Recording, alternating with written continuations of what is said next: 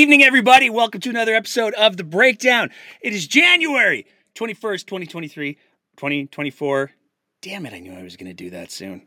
I'm your host, Nate Pike or what passes for one anyways.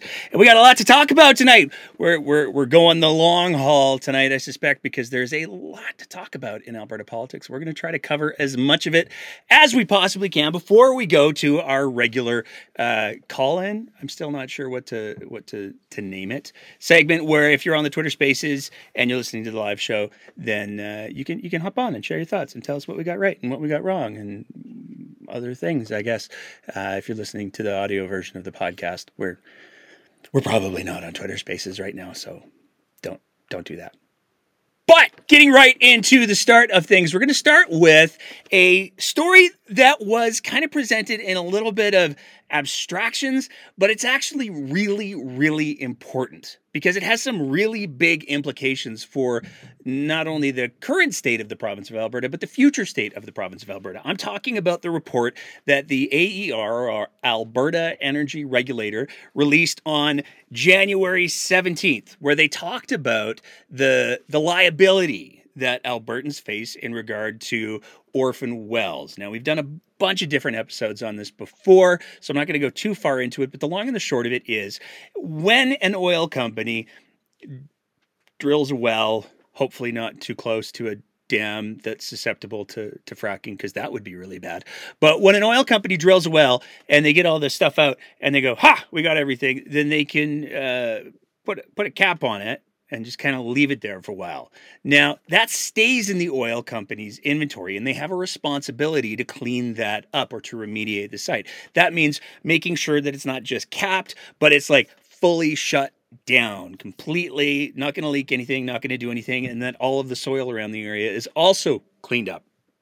Um, that doesn't happen with the the frequency or the urgency that a lot of people who pay attention to this issue would like to see. But what even is even worse is sometimes what happens is that oil company will go, "Ah, I bought too many Sea-Doos and I'm broke now, so I'm going to go bankrupt." Um, suckers and then that oil well becomes an orphan well because there's no longer a company that's responsible for it to clean it up. That orphan well then goes to the Orphan Wells Association, and it's effectively up to taxpayers to cover the bill to clean up these wells, which is a big problem because in Alberta we have something called the polluter pays principle, which is that if you got the money out of the ground, you probably should have saved some of that money to clean up the thing there's the whole abandoned wells, orphan wells, in a nutshell. Well, on January 17th, the AR released a report saying, "Hey, you know what? Here's the uh, here's the amounts of of how much uh, we we've got." And a lot of people immediately went, "Whoa, whoa, whoa, whoa, whoa! You're saying there's only 33 billion uh, that needs to be be cleaned up? That seems like a that seems like a profoundly low number." And it's important to understand how the AER says they got to that number and how everybody else disagrees. Now, in order to make some sense of this, uh, there was um, there's some things that we got to talk about first. So, first of all, the report highlighted uh, that the amount spent on old well cleanup was nearly $700 million in 2022, which sounds like a really big number. But the problem with that number is more than half of that 700 million came from the federal government which is to say more than half of the cleanup for the wells that oil companies did for their own wells we're not even talking about the orphan wells here we're just talking about companies oh, i got this well i'm not using more than half of the cleanup was paid for by taxpayers so again, we have oil companies making record profits over the last couple of years. They're cutting jobs because they're doing an amazing job with automation because technology. But taxpayers are subsidizing the cleanup of these wells through these payments that the federal government provided. But to get to this $33 billion estimate of wells that needs to be cleaned up, uh, you have to, to go back to an approach that was used um, eh, basically for the last few years. But that approach has some problems, and it was actually called into question by the AER. So a few years ago, the AER had a, uh, a 2019 presentation that was pre- presented on liability cha- challenges. Uh, this was presented by Robert Wadsworth, who was the vice president of closure and liability. And he emphasized hey, I think maybe we need to check our formula a little bit. And this graphic is one of the graphics that has made the rounds ever since then. Um, now, this this was released through a FOIP that was done by uh, Drew Yewchuk, um, and uh, thanks to him for that. We're able to see this report, but you can see that when we're talking about the current state of liabilities and securities, the security collected is 1.6 billion dollars. The liability that's been calculated is $57.8 billion. The liability that's estimated, so this is a different number, is $250 billion. Now, the AR very quickly turned around and said, Oh, yeah, some of you guys, uh, you got the this this thing where we talked about eh, maybe there's there's some some reports that have gone on uh, 260 billion dollars in liability we don't we don't believe that we think it's 58 billion. So there's been some back and forth over whether or not those numbers are accurate. But where it gets particularly mind blowing is from a story, uh, the one that's on the screen right now. Uh, I'll read from it just to save time. In total, the document suggests the liability estimates derived from Directive 11 that inform Wednesday's report were low by 263%. Martin Olszynski said the report's liability figure was derived at least partly from estimates of well cleanup costs that were first published in 2015. That was pointed out in March by Alberta's Auditor General, but they're still being used, Olszynski said. How are they still publishing numbers that they know are incorrect? He said. Dave Hardy, the regulator's manager of liability management, acknowledged the liability estimate is wobbly. And this is where it gets wild because the quote that comes from the, uh, the regulator's manager of liability management is we can't say it's an underestimate or an overestimate. So the group that are responsible for estimating how much uh, debt, how, how what the liability is that exists for oil wells in the province of Alberta, don't know if their own estimate is an overestimate or an underestimate, which isn't great. But the really important thing to highlight in all of this is even if we go with the the AER's estimate, and here's the the estimates for the last few years, even if we go with these estimates, then we're still looking at $33.3 billion of oil wells that need to be cleaned up. Now, to be clear, that's a very low number. And we've done, like I said, several episodes where we've had several people who know way more about this stuff than we claim to, where they've said, actually, if you take a look at it over the next 10 years, we're, we're on the way to like a, a quarter trillion dollars, which is a really big number. Um, certainly more than than the $5 billion surplus that Danielle Smith and the UCP ran around the block saying, hooray, we did such a great job. Because even with the $5 billion surplus, we're still looking at $33 billion in potential liabilities. It's bad news, Bears, and it's something that we could very easily be passing on to the next generation of Albertans. Moving on from there, we're going to talk a little bit for the next I don't know, depends on how long winded I am, uh, about policing. Because there's some interesting information that has, has come up in regards to policing and police spending.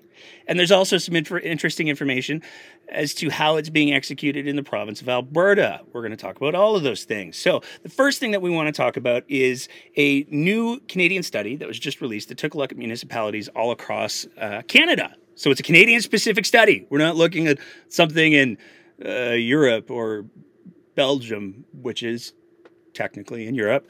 Um, the, the municipal spending on police has mainly increased steadily since 2010 across Canada. Police services were the top operating expenditure for 60% of the municipalities that the study looked at in 2019. They revealed looking at all of these different municipalities, looking at all of these different budgets. Some some municipalities spending way more, some municipalities spending less. Uh, their analysis revealed no consistent correlation between police funding and crime rates across municipalities. It's almost as if policing, by and large, is responsive. A crime happens, the police get called. Now, I want to be really clear. We're not knocking the police here, okay? Um, there is a lot of proactive policing that gets done as well. There's a lot of education programs that different police departments utilize, but not all police departments are able to utilize those education programs, and not all police departments utilize them in the same way or with the same enthusiasm or the same commitment. So there's variables here. But at the end of the day, this report seems to underscore what many people have been saying for quite some time already. When you're talking about the vast majority of crime, it's not being completed or conducted by people who are just looking to have some fun. It's being done by people who are committing these crimes because they believe that it's what they need to do to get by or because of other social issues that are driving it. And what the report seems to strongly suggest is if you want to address crime, dumping money into the a crime happened, we should send people to deal with it and catch the bad guys, which is all really important stuff, not minimizing that. But dumping money just into that doesn't do anything to address the root causes of crime. If you want to do that kind of thing, then you have to tar- take a look at what the underlying issues are that are driving the various different types of crime that are out there. And you have to have that conversation in an empirical and evidence based way, which many people are saying is not necessarily happening all that well right now. And perhaps one of the best ways that we can find an example of that is by looking at a new bylaw that the city of Edmonton is talking about. So, in this new bylaw, there's a bunch of different things that they're looking at potentially making illegal. Now, some of them, some people would probably say, "Oh, that seems like a that seems like a really good idea." So, for example, uh, there's certainly some people that are excited about the idea of banning public drug use, even though that's a strange little beast to try to enforce. And it was tried out on the West Coast, and there was a charter challenge, and it's a whole whole thing. We're gonna we're gonna try to get a legal expert on to have a conversation about that in the next couple of weeks because it's way out of our our realm of expertise. But that's the kind of severity of the issue that we're we're talking about here. Um, city bylaw officers can fine people five hundred dollars for openly possessing or consuming a controlled substance anywhere in public. This, this is happening at a special meeting on February 2nd. But some of the other things that they're looking at banning are loitering on transit. Now, loitering on transit turns into a complicated question really quick because there are a lot of homeless and houseless individuals, particularly during the types of cold snaps that we've had recently here in Alberta, who use transit as a means to get warm. And while it might be visually off putting, I guess, to see a homeless person or a houseless person on the same C train line that you're on. They're doing it to stay alive. And they're doing it because they clearly don't have access to or don't feel safe utilizing some of the existing shelters that may or may not be in place. So, when you're talking about that demographic, throwing down a fine on those people, not only it's not going to get paid, so now you're looking at if you want to pursue those fines, and now you're looking at increased costs to the taxpayer to try to recoup those fines that they're not going to be able to pay anyways. And if they get enough tickets for the same thing, then they're going to end up having to do a time served, uh, going to jail kind of situation for a couple of days. Eh, gets them out of the cold, but it also ends up costing taxpayers because now taxpayers are having to put that person in jail, which is a lot more expensive than simply putting them in housing. They're also looking at potentially banning panhandling um, near roads, which again is dissonant because if you're going to charge someone a fine for panhandling and they're panhandling to make ends meet, it raises a lot of questions about again how are they going to pay that fine? How many tickets are they going to have to get before it turns into an incarceration type situation which doesn't do anybody any good. Having conversations about how we can actually address some of these issues without criminalizing poverty and criminalizing the houseless and the homeless is a really important conversation that we need to have. But we're not doing a great job of having it in this province right now at all. And you don't have to go very far for other examples of announcements that demonstrate that. Because we also saw this week a new announcement, and this is, there's a lot to unpack here. This gets really complicated really quick. And I should probably drag up the cancel clock. Um, there we go. We're nice and close to midnight. Because uh, we're to, I'm to say some things that are probably to get some, some people a little bit annoyed here. But to start with, the announcement was that the Alberta government is opening an Edmonton support center uh, for what to do with people when they close encampments. So, as many people have pointed out on social media and in conventional media, a lot of these encampment areas that are being closed, eh, they're they're ripping up the tents, they're ripping up the tarps, they're shooing the people on, and within 72 hours, they pop up again because, again, we haven't addressed the underlying issues.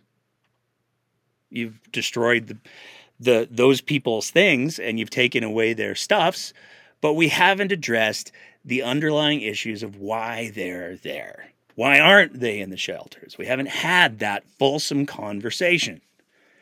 And there were some, uh, let's go with props that got rolled out at this uh, this event, this this press conference. We're throwing up a tweet on the screen here from the the progress report, where they uh, their editor Duncan Kinney attended, and he took some pictures of the the visual aids, the props. They had uh, a, a, tent that was on fire. They had some some debris, and then they had this. Oh my gosh, this this is such a scary picture. Except it's not. So this is a picture of a variety of, let's go with edged things and a couple of replica uh, firearms. Now, to the average layperson, uh, you might look at this and go, oh, it's a lot of knives. They're really scary. But to anybody who knows anything about knives, you look at this and goes, that's a collection. This is a bunch of decorative knives that is a collection. And really, there's only one item on this entire table that is potentially illegal, and that's assuming that it's actually what it appears to be, and that would be the brass knuckles. Now, how do we know what's actually on the table? Well, a little while ago, the Edmonton Police Service released, in effect, uh, an inventory count of what all of this stuff was. They uh, they found a, a hard golf travel case. So again, the all in one place, almost as if it's somebody's collection. They found 10 samurai swords, 11 machetes, 34 knives, including folding and fixed blade knives, and one they claim is a butterfly knife. Although everybody on the team has looked at these pictures, we can't find the butterfly knife to, to save our lives. Um, two axes, brass knuckles, which would be the illegal thing, collapsible baton, an imitation AK 47 pellet gun, and an imitation AR 15 Crosman BB gun. So, again, the only thing in the pictures that would potentially be illegal would be the brass knuckles. But nonetheless, that context very clearly left out. It's a scary picture. There's a lot of knives and gun looking things. And if you don't know your gun looking things, then it looks like those guns are really dangerous. But it's entirely conceivable that that could be the collection of somebody who lost their home. And having those things in a golf case is not illegal. To be clear, it's not illegal at all. But it was apparently confiscated for reasons. Now, there's some other things that we got to talk about with this announcement because there's some other things that are going on with this announcement. One of the biggest ones is there's been a whole lot of talk about Edmonton. There's been the encampment breaks down, breakdowns in Edmonton. There's been this this new navigation center that is going to be triaged apparently by the Edmonton Police Service. So, as much as Jason Nixon and friends stood up and said, Well, you know what, we're going to have this thing where if somebody wants to come on the bus, they can come on the bus and then we'll take them to the place and then they can get some supports. We'll have uh, different buses that can take them to shelters because it's really more of a navigation center. It's not so much a, a, a shelter itself. There will be some beds in case we're ripping up encampments in the middle of the night, I guess. Um, but it'll get people plugged into social services and all of that sounds very, very good. But one of the other things that they say is somebody has the choice between going on the bus or going about their day or going into treatment, or if they have warrants, then it becomes maybe they, they get shuffled off in another direction. And the people making this determination as to what's the most appropriate route are apparently going to be the Edmonton Police Service. Now, you can get a warrant issued for not having paid tickets. So this could turn into a really expensive, complicated thing really, really quickly. And it could see a lot of people who are just trying to do their best to survive on the streets who haven't committed a violent crime. Maybe some have. Those ones probably should be arrested. But the ones who haven't committed a violent crime, they're going to be sleeping in their tents. And then all of a sudden, the police are going to show up and say, hey, we're taking all of your stuff. We're ripping up your tent. And by the way, we found a warrant. So now you're going to jail. There's a lot of context that's missing. And one of the questions that's been raised is this whole thing a step towards the forced treatment? Danielle Smith and the UCP have been very clear coming into the next legislative session, which is a doozy, and we're going to be talking about in a bit. But coming into the next legislative session, one of the big things that they're going to be focusing on is the the the forced treatment where they're going to be taking people and saying, ah, you've been using the drugs and we don't like that. So we're going to force you into treatment. Now, the parameters for what's going to trigger that have been very poorly defined and very poorly explained by pretty much everybody. So nobody knows what's going on. But it's not a great look when a mechanism is being built in Edmonton that's going to allow the police to round up homeless people and then decide where it is it that they're going to go.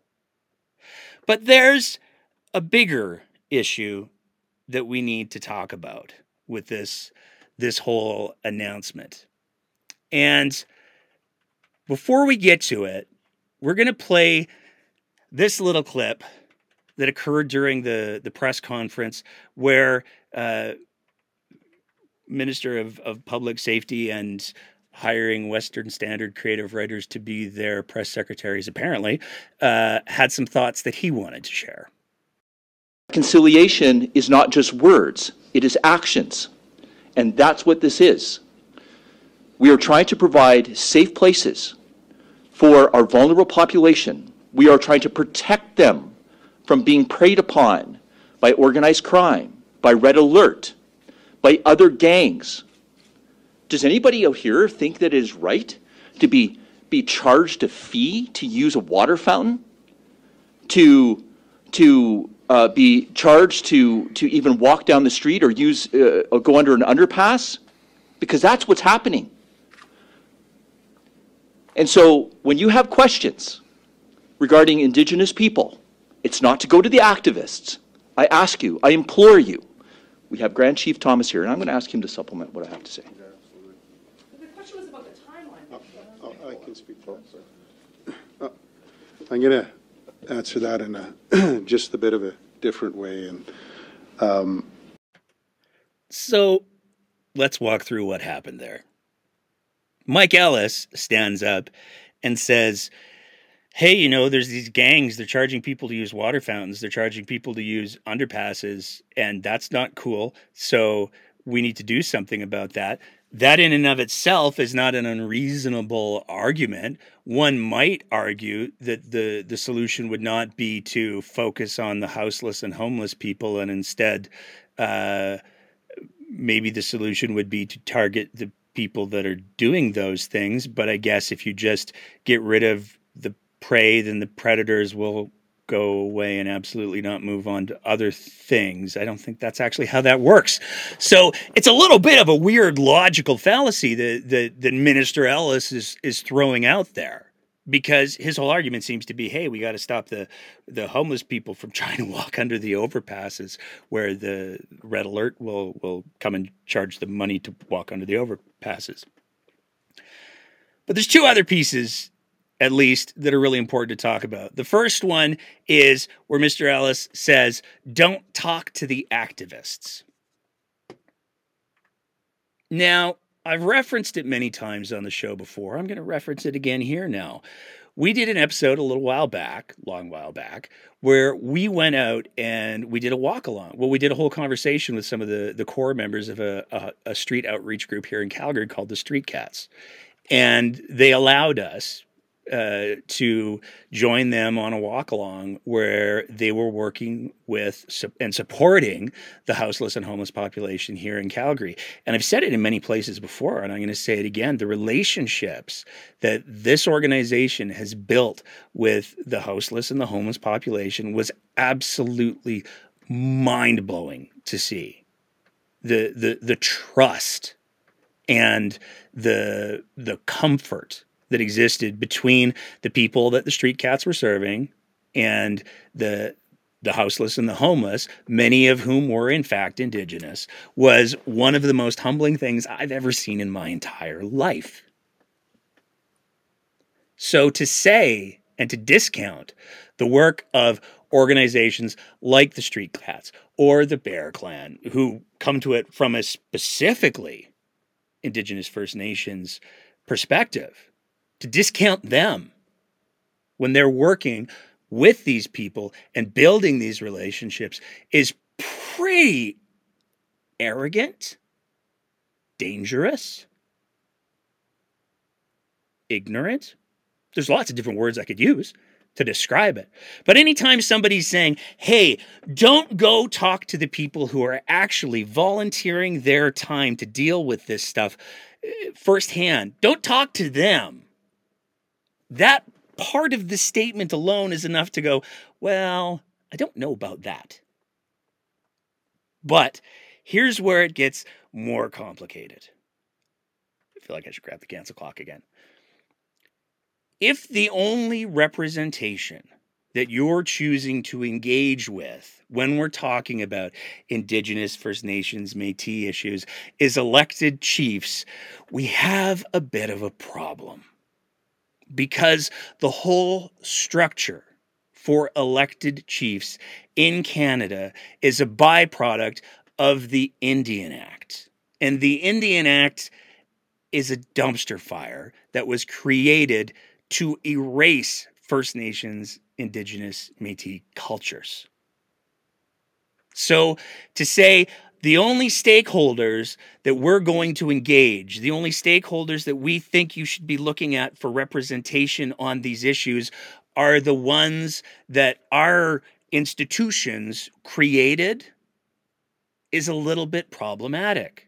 This is one of the reasons why people have such a difficult time understanding a lot of the issues that are going on in British Columbia with unceded territories and the questions around pipelines, because there are different, in effect, and practice branches of leadership in many of these uh, bands, in many of these nations.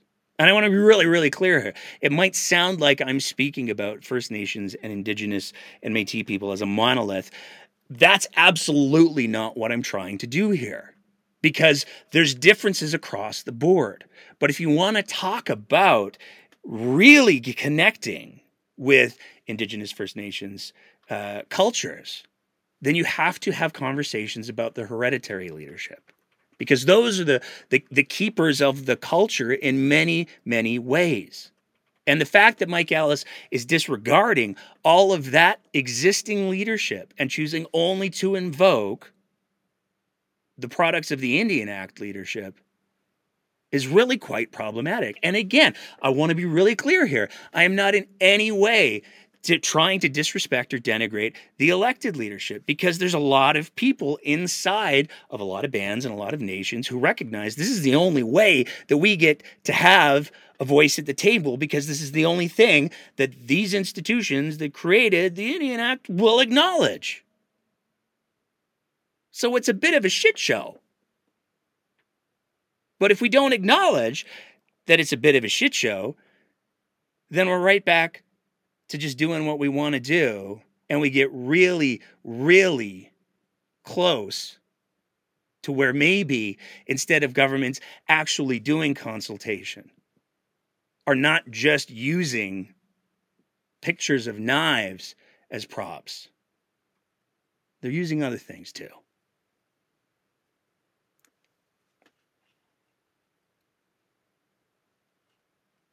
Now, there's a couple of things that we got to tack into the the end of here because one of the things that followed up after this was a tweet by Premier of Alberta Danielle Smith, and to call this tweet uh, insensitive, uh, a comms train wreck, is uh, is probably a bit of an understand understatement.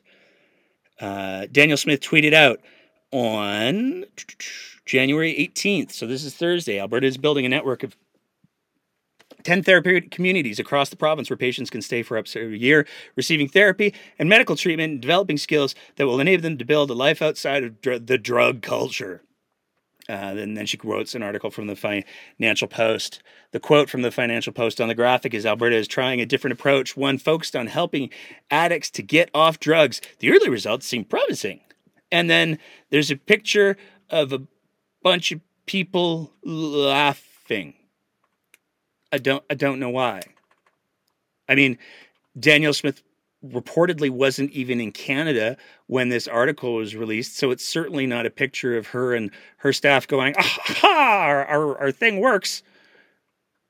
It was a choice by the people running her communications to say, "Hey, you know what picture would pair well with we're we're trying to help addicts getting off drugs. How about everybody just just laughing a lot?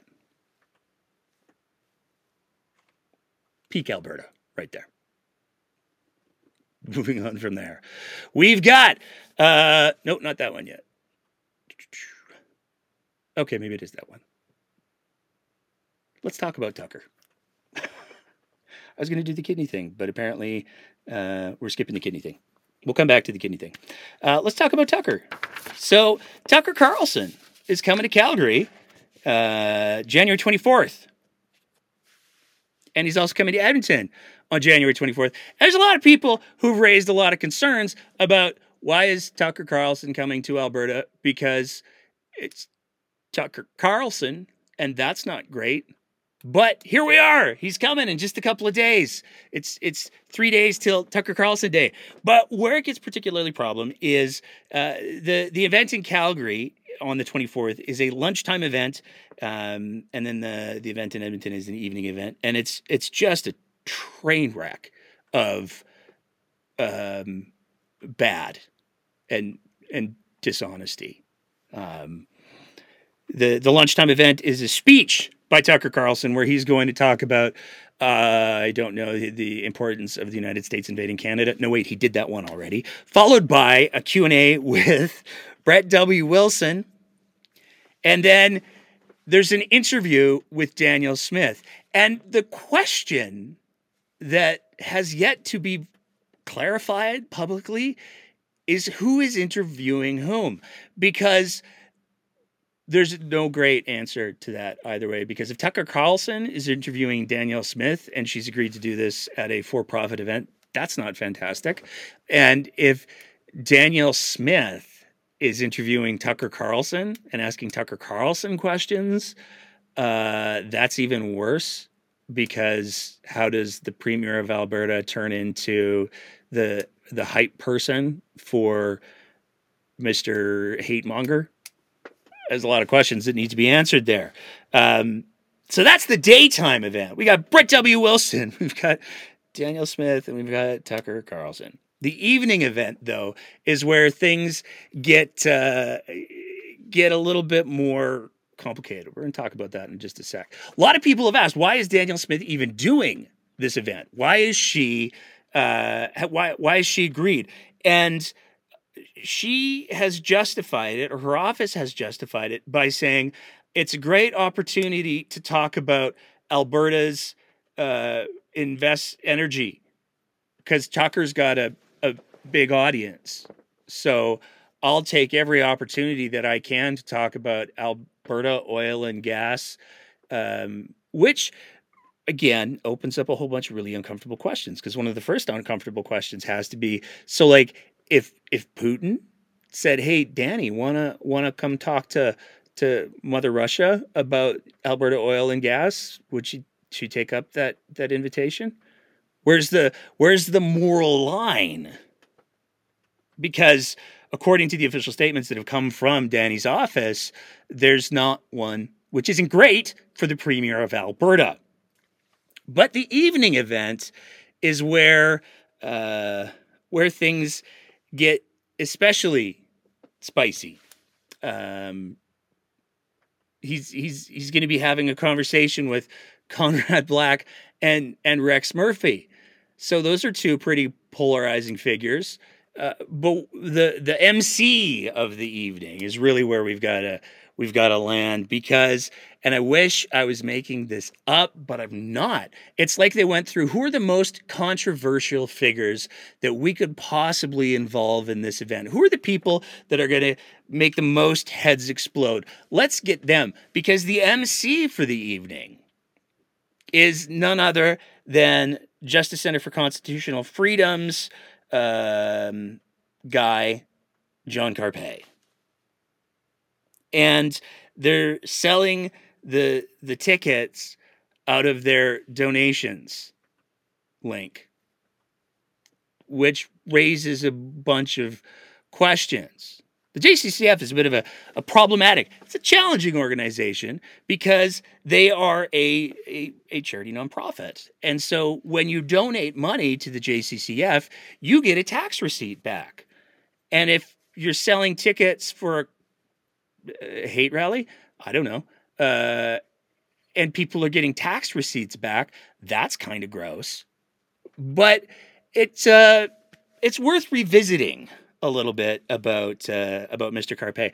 One of the things that's that's worth remembering about John Carpay uh, is that he he's not allowed to practice law in Manitoba anymore.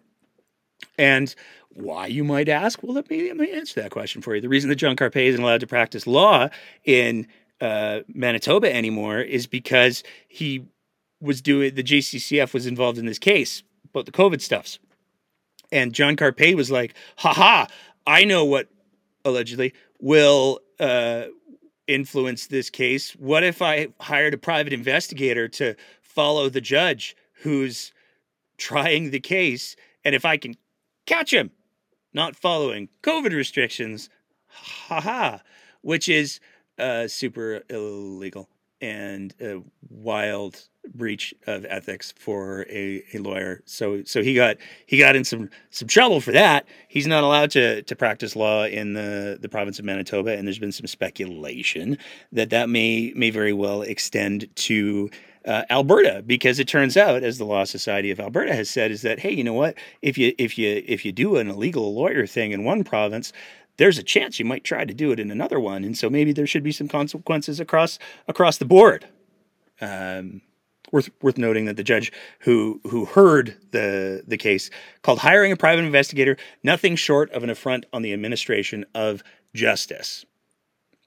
But that's not all that that, that Mr. Carpay is is known for. He's he's famous for he ran for the Wildrose when when Danny was the leader. So you know they go back.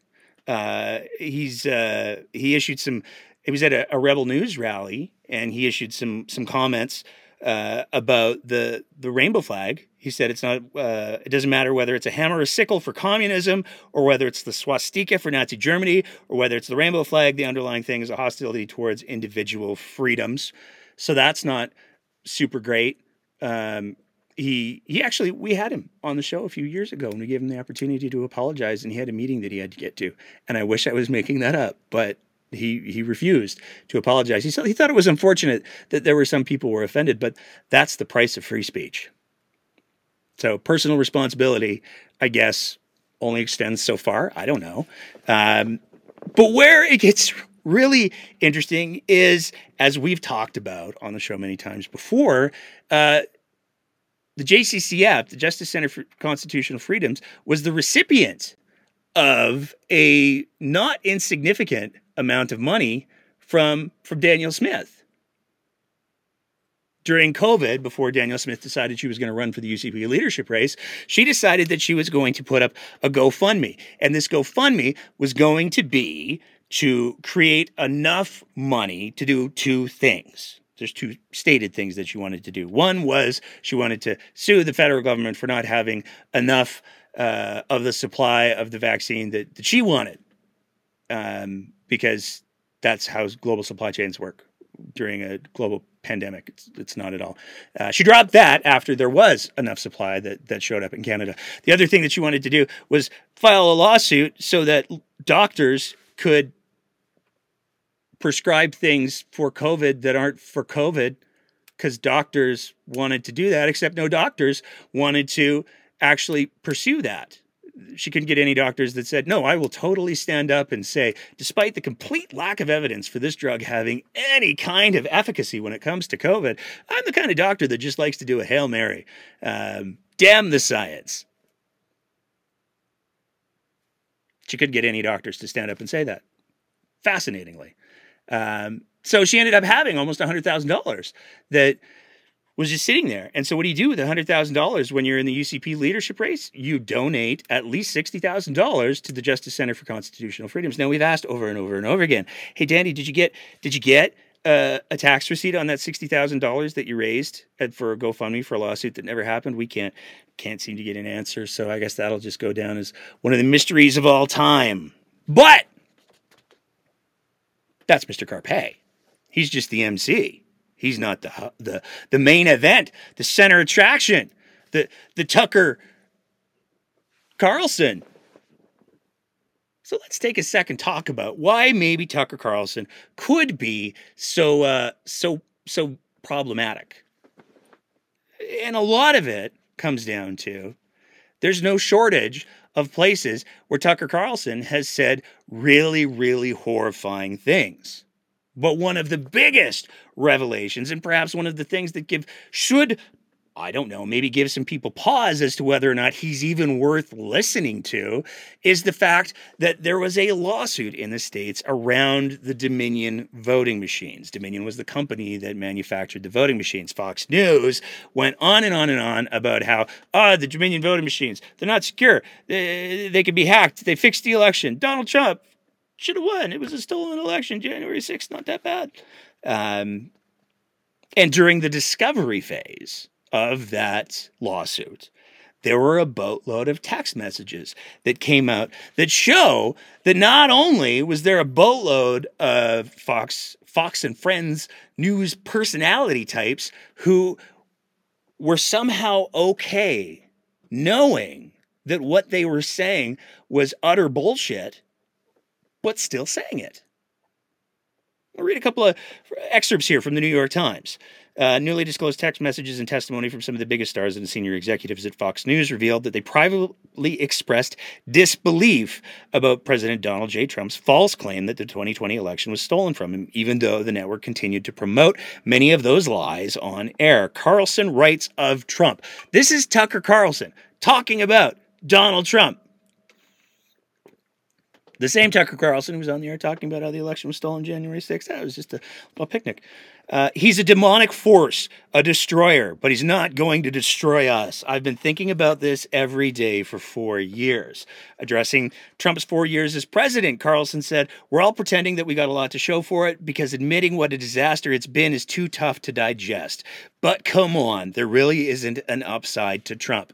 Again, that's Tucker Carlson talking about Donald Trump on November 12th in a text chain with Ms. Ingraham and Mr. Hannity, Mr. Carlson pointed to a tweet in which a Fox reporter, Jackie Heinrich, fact checked a tweet from Mr. Trump referring to Fox broadcasts and said there was no evidence of voter fraud from Dominion. Please get her fired, Mr. Carlson said.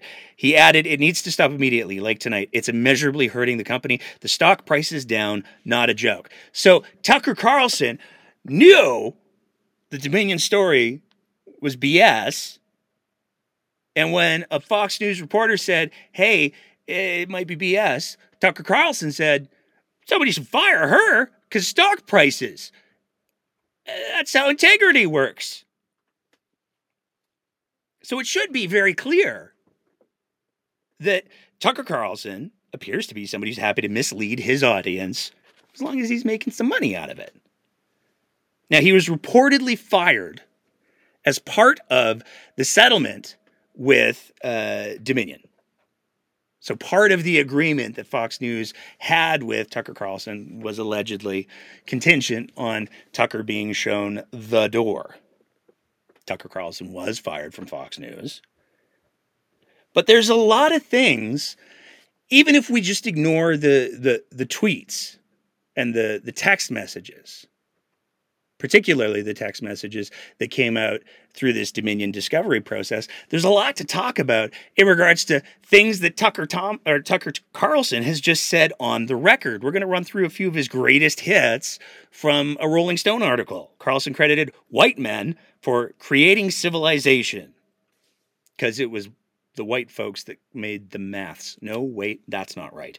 And when recording, the Fox host, previously a staunch defender of the war in Iraq, said he felt no sympathy for Iraqis, calling them semi illiterate primitive monkeys. He went on to say that Afghanistan would never be a civilized country because the people aren't civilized. In December of 2018, Carlson accused immigrants coming to the United States of making the country poorer and dirtier and more divided. Carlson repeatedly warned viewers that Democrats were importing new citizens to replace the disobedient ones. Carlson once likened the Biden's administration immigration policy to eugenics against white people. In the aftermath of a 2019 shooting in El Paso Walmart, which was carried out by a man looking to target immigrants, Carlson claimed that the concept of white supremacy was a hoax. But in its immediate aftermath, Carlson pushed that mail in voting had contributed to fraud, that dead people had voted for Biden en masse, and had hosted uh, election conspiracy theorists Sidney Powell and Mike Lindell. Regarding the January 6th attack on the Capitol, Carlson claimed that violent protest- protesters who reached the building were orderly and meek. They were not insurrectionists, they were sightseers. In November of 2021, Carlson released a two part special on Fox streaming service Fox Nation titled Patriot Purge. The special argued that January 6th was a false flag attack orchestrated by the government to usher in a purge of Republican voters. And this is just the tip of the iceberg. But this is also the person that Danielle Smith has agreed to sit down with and do an interview or be interviewed by. We're still not sure in three days there has to be a line, one would think, in regards to who are the people that you're going to try to sell Alberta's energy ener- industry to. And one would think you wouldn't sit down for a jovial conversation with somebody who has repeatedly expressed these views, even though it's completely up for debate whether or not he actually holds them. He just knows that he can get people to give him a lot of money for saying the most ridiculous, extreme stuff possible. Now, I could probably do another half hour on uh, the problems of, of Tucker Carlson. But as it turns out, we don't care if this episode gets monetized or not. So we're probably going to get us a, a, little copyright flag on, on what we're about to share here because we got two videos that we want to show you where the master himself, best of the best, can't be beat. I miss him so much. I want him to come back. Please come back, Jon. Addresses the questions of Tucker Carlson. If you haven't seen it already, it's worth watching the whole thing. We've, we've taken a couple of clips and put together a couple of clips of the the one and only, the great, I would argue the greatest, appearing on the show Crossfire that Tucker Carlson was a host of. This, uh, this was a little while back, but the one and only Jon Stewart sums it up 20 years ago in 2004 about as best as anyone possibly could. We're a debate show. It's like saying the no, Weather no, no, Channel no, no, that'd be great. to a storm. I would love to see a debate in show. a 24-hour day where we have each side on as best no, we no, can no, get no, no, them That would be great. And have to, them fight it out. To do a debate would be great, but that's like saying pro wrestling is uh, a show about Jon, athletic I'm sorry. competition. I, I think you're a good comedian. I think your lectures are boring. Let me ask you. Let me Yeah. ask you a question on the news. no, this is theater. I mean, it's it's It is- no, obvious. no, it- H- How old are you? Thirty-five. And you wear a bow tie. Yeah, I do. I do. So- I do. so this is- no, no, I know, I know. so you're right. No, no, let me just go. No, come on. And come on. listen, I'm not I'm not suggesting that you're That- not you're not a smart guy because those are not easy to tie. But the thing difficult. is that this you're doing theater when you should be doing debate, which would be great. do do- no, it's- it's just not not honest. What you do is not honest. course, What you do is partisan hackery. Okay, you have a responsibility to the public discourse, and you, You fail get a job at a miserably. school, I think. You need to go to one. The, the thing that I want to say is, when you have people on for just knee-jerk reactionary talk. Wait, I thought you were going to be funny. Come on, be funny. No, no, I'm not going to be your monkey. Um, go ahead, go ahead. I watch your show every day, and it kills me. I can tell you love it's it. so oh, it's so painful to watch. Um, you know, because we need what you do. This is such a great opportunity you have here to actually get politicians really off of their marketing anyway? and strategy. Yeah, it's someone who watches your show and cannot take it anymore. I just can't. What's it like to have dinner with you? It must be excruciating. Do you like lecture people like this, or do you come over to their house and sit and lecture them? And you know they're not doing the right thing, that they're missing their opportunities, evading their responsibilities. If I think they are. Look, I wouldn't want to eat with you, man. That's horrible. I know, and you won't. But the thing We I want to get to... we did promise naked pictures of the Supreme yeah, we Court. did. No. Let's get to those. Why which can't, in this book, why which is a can't we just talk? book. Please, I beg of you guys. I think you please. watch too much understand- Crossfire. We're going to take a quick No, break. no, no, no. Look, no, no, hold on. please. Jon. We've got we've got commercials. We're gonna- hold on. Please. Next, Please Stewart stop. in the rapid fire. Please Hopefully, stop. I, do think you're more fun on your show. Uh, just my opinion. but can- okay, just- next, hang Jon on. Stewart goes You know one what's on one with interesting, his though? fans. You're as big a dick on your answer the show as you are on any show. Yeah, you might watch that clip or listen to that clip and go, ah, but that was 2004. Maybe Tucker's evolved. Maybe Jon Stewart's changed his mind. Fortunately, in 2023, he set the record pretty clear. because of what you just said, the ma- Yeah, yeah. malevolence Yeah. versus the ignorance. Um, there's several examples of you doing that in popular media. Your famous takedown of Tucker Carlson, in which you were self-deprecating. You were like, "Look, I come on after puppets, Puppets. you know," and but you you were in his face and confronting some of some of the ignorance and some of the evil. This has happened with Bill O'Reilly. On your new show, you call the CEO of Shell evil to his face.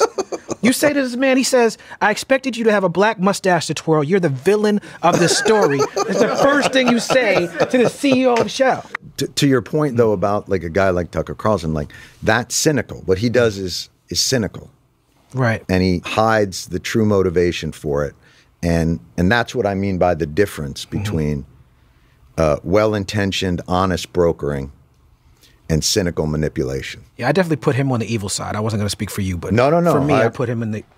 Uh, no, no question. I feel like he knows exactly what he's doing and saying. no question. I don't feel like he's ignorant about his messaging and his coding. No, no, no, no. It's all purposeful, Yeah. and it's marshaling very, very malevolent forces. Yes. no question. There you go. Anybody who knows me knows how much respect I have for Jon Stewart. And when uh, the man has said the thing, the man has said the thing, there's really not that much that you can possibly add to it.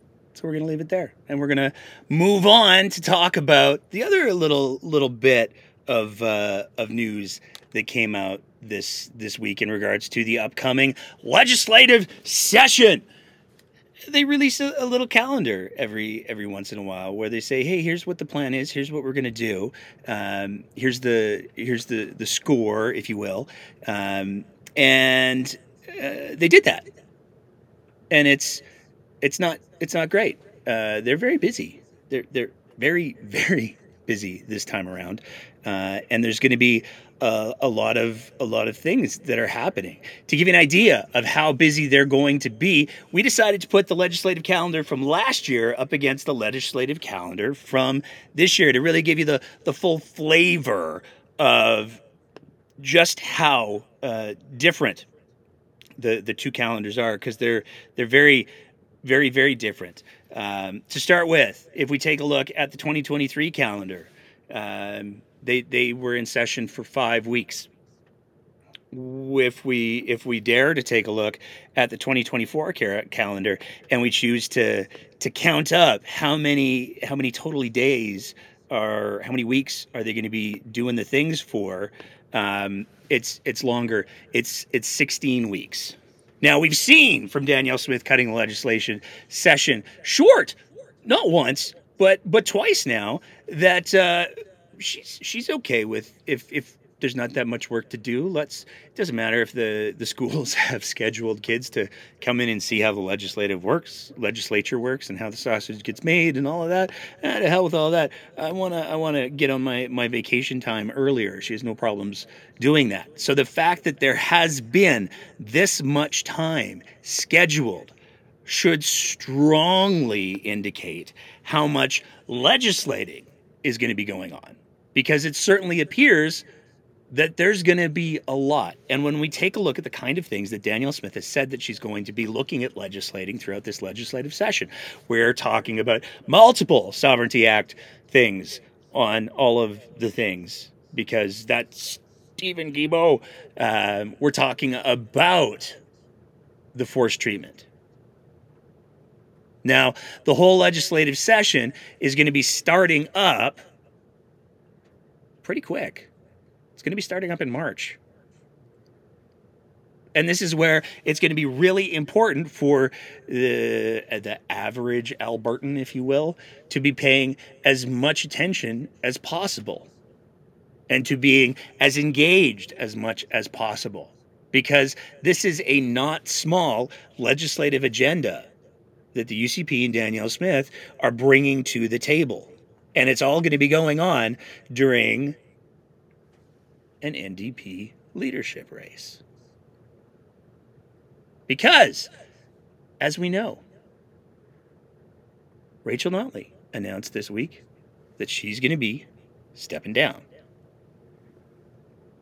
And we're going to take a couple minutes to, to talk about that a little bit because there's some there's some things that we definitely need to talk about a little bit in regards to Rachel Notley stepping down. So, to get that show on the road, Rachel Notley announced not too long ago, just a couple of couple of days ago, in a in a one of the most it happened sooner than a lot of people thought. Everybody was saying ah oh, it's going to be late january early february. There was a lot of speculation in regards to hey um, the, the ndp there were rumors that the ndp was just not insignificantly in debt coming out of the last election and rachel was going to stick around until all of that debt was cleared up. Maybe the debt's cleared up.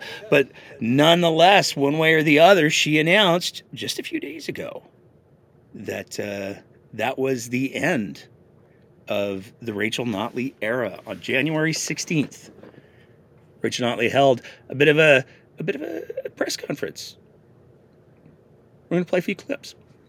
Considered what I believe to be the best interests of our party, our caucus, as well as my own preferences, I'm here today to announce that I will not be leading Alberta's NDP into the next election. I have informed both the senior officers of Alberta's NDP as well as my caucus and staff, that upon the selection of a new leader, I will be stepping down from that role. So there you go. After years in provincial politics, Rachel Notley announced on January 16th that she was going to be stepping down as leader of the NDP in what was one of the worst kept secrets in Alberta politics because we've seen a couple of the leadership contenders, eh, nobody's officially announced yet, but they've announced without officially announcing. We know some of the big names that are that are kicking the tires and they're kicking pretty hard. Catherine Ganley was released a, a video where she introduces herself and she talks about all of the things that she she cares about. We have uh, Sarah Hoffman. Many people are saying is going to be the the the natural successor to to Rachel Notley. There's a lot of speculation that Sarah Hoffman is actually Rachel Notley's preference. Now, of course, Rachel Notley is not likely to endorse any given candidates throughout the the race because she's going to be staying on as leader up until the race is done. So this is going to unfold in very much the same way that the Jason Kenney leadership race unfolded. Um, by any stretch of the imagination done with Rachel as of yet. But there were some some questions in regards to, hey, what does this mean for your political future? There's a lot of people who have said, ah, oh, the federal NDP, they've been doing terribly lately. Uh, the, the the current leader of the federal NDP doesn't seem to be resonating. The, the, the federal NDP seem to be losing ground. They don't seem to be able to to connect with people. How do we how do we turn that ship around? Oh, you know who would be great? Rachel Notley. Notley. Well, Rachel Notley made fairly clear that's not at all the plan. being vague about, of course, the MLA, what's going to happen with that is in the future, but one thing you're still being relatively vague on it, do you have any interest in any other um, venues, political venues, like federal politics? Does that interest you moving into the federal arena? Absolutely not. I have no intention to pursue uh, a federal uh, role uh, in, in elected politics. So what, you leaving politics then altogether, if you stay on as an MLA, but that has a finite term to it, and then you just leaving politics? Uh, I am uh, not interested in pursuing federal politics at this time, and that is the answer to that question, because I noticed some people had that question, and that is the answer to that question. And, sorry, federal politics, you going to come back into provincial politics at some level then?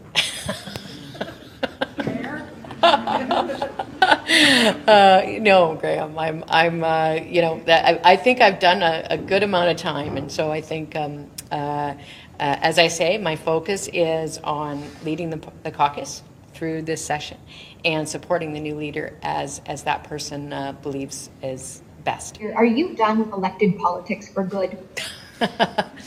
Well, I think the key thing is this. I, I have no intention of running federally. Uh, and, and I believe I am done uh, elected politics uh, for good, subject to what I've said, which is that uh, I've made no decisions about uh, how long I will stay in my position as the MLA for Edmonton Strathcona. So she pretty clear. She's she's done. She's. She's, she'll hang on until the end of the leadership race, and maybe she'll stay on as the MLA. But from that comment there at the the end, it seems pretty clear that even that is up for for some question because she might just say, you know what, uh, see ya. And you you know when somebody has dedicated as much time to her, uh, the the people of Alberta as Rachel Notley has, like her or not. Uh, the, the end of the day, anybody who dedicates that much time to public service, anyone who dedicates that much time to public scrutiny, and Lord knows Rachel Notley's been the target for a lot of not just criticism, but outright hate. People have weaponized her, certain uh, re- re- rebellious uh, outlets, let's go with, without naming any names because they're litigious as all hell. I've heard, allegedly. I don't know. Um, but uh, there's been a lot of people who have made a made a pretty big target of Rachel Notley. So it's entirely understandable that she would say, "Hey, you know what? Um, I'm I'm good. I'm done. It's it's I'm throwing the torch. May the next person pick it up and run with it." But one of the big questions that a lot of people have been speculating on is, well, what are the rules for this leadership race? She said it's happening.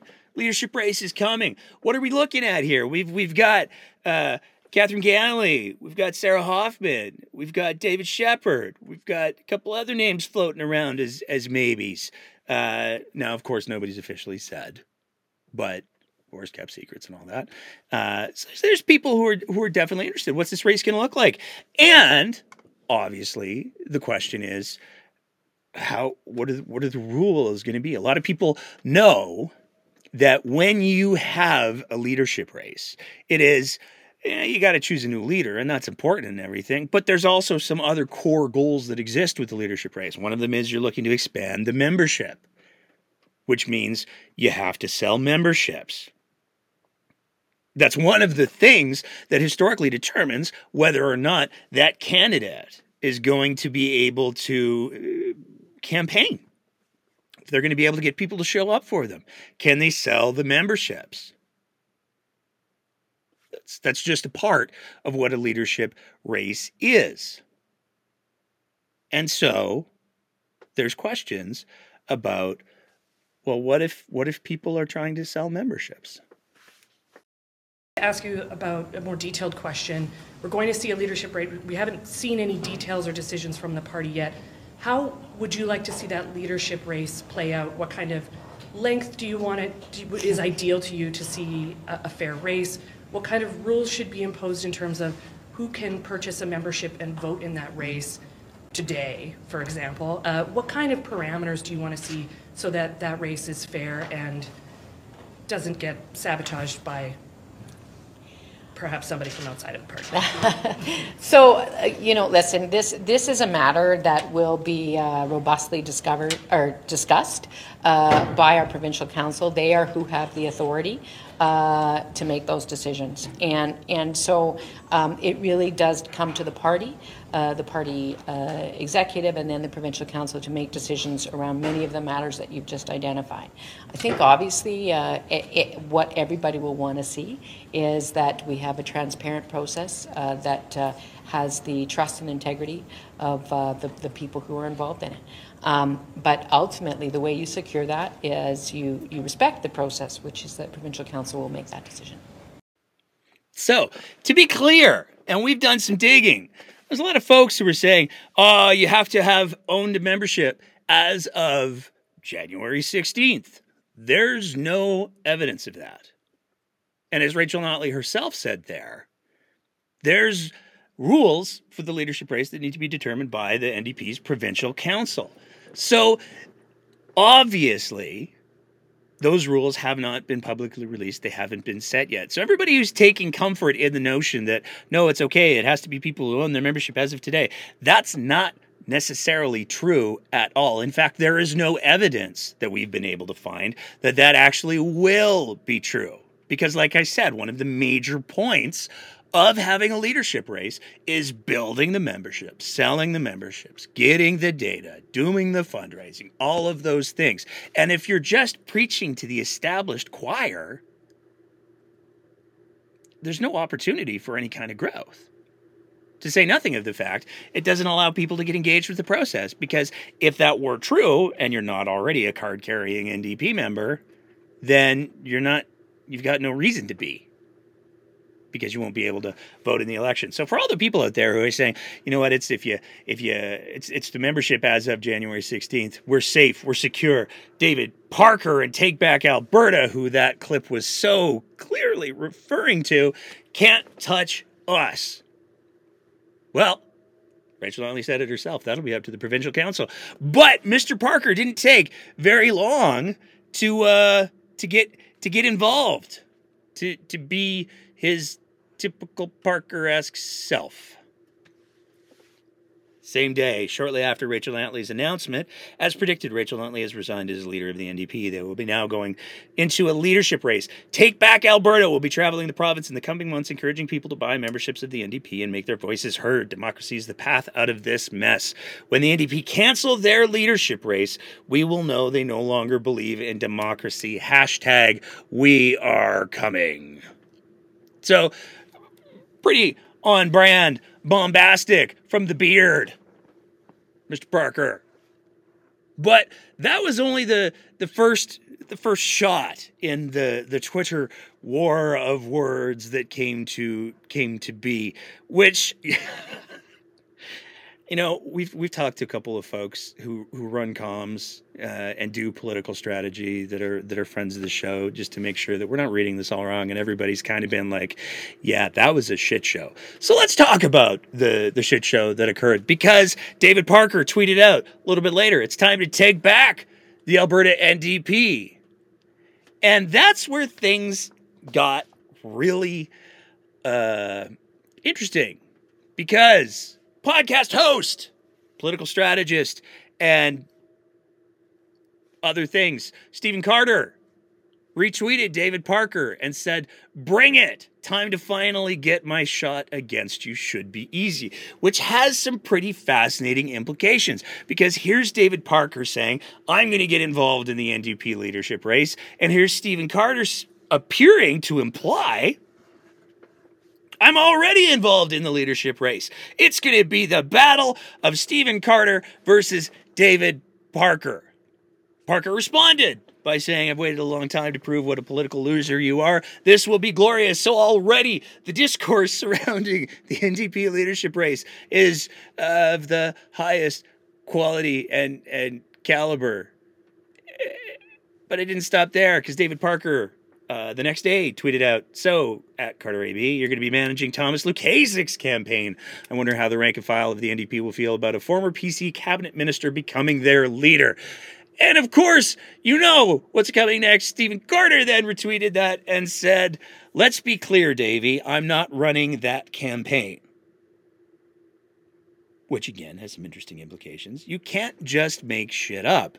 If you insist on doing so, I'll be forced to disclose what I know about you and your relations with that. And then it's a, a I believe it's a, a goat emoji. I'm not sure. Don't make me do it, Dave. Which is, of course, a uh, a, a somewhat um, interesting phrasing because don't make me do it, and then uh, David Parker comes back. He didn't. We haven't been able to see that he did came back at anything. But if he did come back, was like, I never did anything with that goat. Then Stephen Carter would then say, Oh, you know what? You're right, and escape legal repercussions from Mister Mister Parker. But he, this is where it gets really bizarre because the leadership race hasn't even started yet. We've got David Parker saying that he's going to be involved and trying to sell memberships for the NDP. And then we've got Stephen Carter, who seems to be implying that he's going to be heavily involved in the, the leadership race and he's going to take his shot back against David Parker. And you have to wonder if any of this is true, first of all. But if it is true, you have to wonder what the the the campaign that Stephen Carter's working on, you know, the the, the candidate that Stephen Carter's working with is thinking because now their whole campaign has just become not about whether or not uh, Rakhi is the best candidate or Sarah's the best candidate or Catherine's the best candidate or, or David's the best candidate or even Gil, who knows? It, it's not about that anymore. It's Stephen Carter's fighting back against David Parker. And where it gets particularly interesting is I mean, this is not a huge shock for either of these guys. David Parker has been, his social media presence has been getting increasingly volatile. It's been getting increasingly hyperbolic. It seems to just be what he what he does now is he says the most ignorant thing that he possibly can. We'll get to that in a little bit. Um, but it's worth noting that that Mr. Carter is is no stranger to the inflammatory tweet either. He was the chief of staff to Danielle Smith, herself, no less, for uh, from from what we could say about a whole month uh, before he left the role, and it was allegedly. We're, we're, we're referring heavily, by the way, to the, the article here uh, from the Sprawl, and I just want to, before I get into this, I want to just say if you don't follow the sprawl, if you don't support the sprawl, even if you don't live in Calgary, I mean, the sprawl tends to be fairly Calgary centric, but they do such amazing work and they do such slow burn, long form journalism. If you live in Calgary, the, the way that they cover municipal issues is second to none. And if you live in the, the province, they have done some incredible stories on provincial issues, issues that affect the whole province. They did an incredible uh, piece on Jason Kenney in the run up to the 2019 election. And then they also did this story on Stephen Carter, where they ran through Mr. Carter's entire uh, legacy, so, like I said, he was chief of staff to Danielle Smith for about a month before he left the role, allegedly due to tweets uh, where he was uh, mocking Ed Stelmach's accent. Um, he resigned as chief of staff a few days after the Stelmach tweets. Uh, it was only a month after Smith had uh, hired him. Ostensibly, the reason was to protect Smith and the party from his debt crisis. Um, he said he could quit before, or say he said he quit before they could fire him. He also worked for the Mayor Nenshi, Naheed Nenshi mayoral campaign. And the quote from the sprawl on, on that campaign is Nenshi didn't have any loyalty because he didn't recognize my contributions. He then went through a series of roles before he was chief of staff with Alison Redford. And that one also didn't last super long, but it's one of the ones that got a lot of attention because he got a severance role for $130,000. He ran Jyoti Gondek's campaign and was her chief of staff after the municipal election for 104 days before he was uh, let go. And again, given 104, not 130 this time, he only got $104,000, uh, $104,166.65. And I love that the Sprawl reported that specific number. Um, he's he's a the, the the the headline of the story. I'm a bad boy. The the Stephen Carter story. It's available as both a podcast and uh, as the the print version. They don't even know that we're talking about it tonight. This is not a plug. This is just watching Stephen Carter light his hair on fire with David Parker. Um, and defining the NDP, one of the NDP leadership candidates, apparently as being the the, the Stephen Carter candidate, is just it, it, it brought back it brought back memories.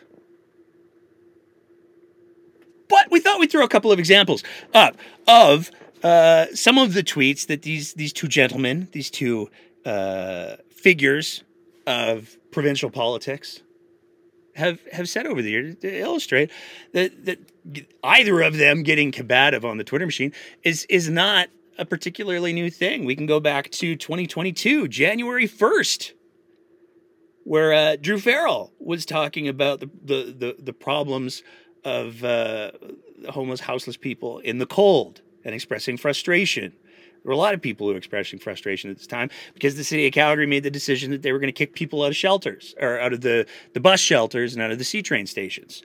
Stephen Carter responded by saying, or they could go to the shelters. Currently, every shelter has open spaces, which is, you know, probably fits in well with the current provincial government. I don't know. It seems like maybe when you have the same line as uh, Jason Nixon, that's just a, a heck of a coincidence. But uh, David Parker. I mean, there's so much to choose from with David Parker. We decided to go with his recent one from uh, January 20th, where he tweeted out after reading this poster, I have determined that whiteness is awesome. And it's a poster that was published by the NAAHC uh, to talk about aspects and assumptions of whiteness and white culture in the United States. So these are things that people perceive that aren't necessarily, and in some cases certainly aren't true, or shouldn't be, or shouldn't be defining characteristics of white culture, but they're things that a lot of people seem to believe. Uh, rugged individualism. The individual is the primary unit. Self reliance. Uh, you get what you deserve. The the family structure. The husband is the breadwinner and the head of the household. The wife is the homemaker and subordinate to to the husband. Worth mentioning at this point that uh, Mr. Parker is in fact married, so that's cool. Um, as he says that he loves the the, the poster so so much. Um, history based on Northern European immigrants' experience in the United States, heavy focus on the British Empire, the primacy of Western Greek Roman and Judeo Christian tradition, the Protestant work ethic. Hard work is the key to success, work before play. If you didn't meet your goals, you didn't work hard enough.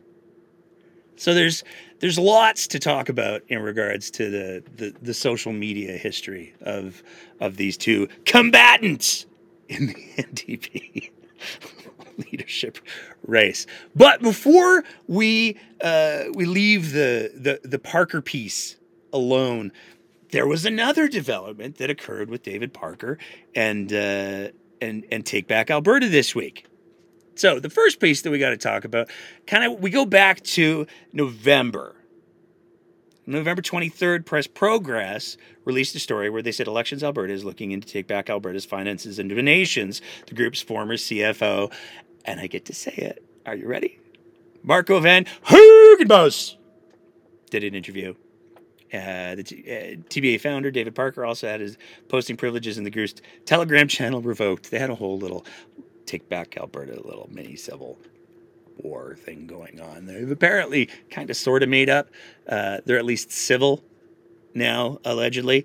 But uh, David Parker, he didn't like that story from Press Progress. He came out with this uh, this little response. I spoke with Elections Alberta today. We are not being audited, nor are we facing an audit. Take Back Alberta is up to date on all of our elections filings, except uh, doesn't quite look like it worked out quite that way. In a story from independent journalist Jeremy Appel, who we're told Stephen Carter holds in extremely high regard.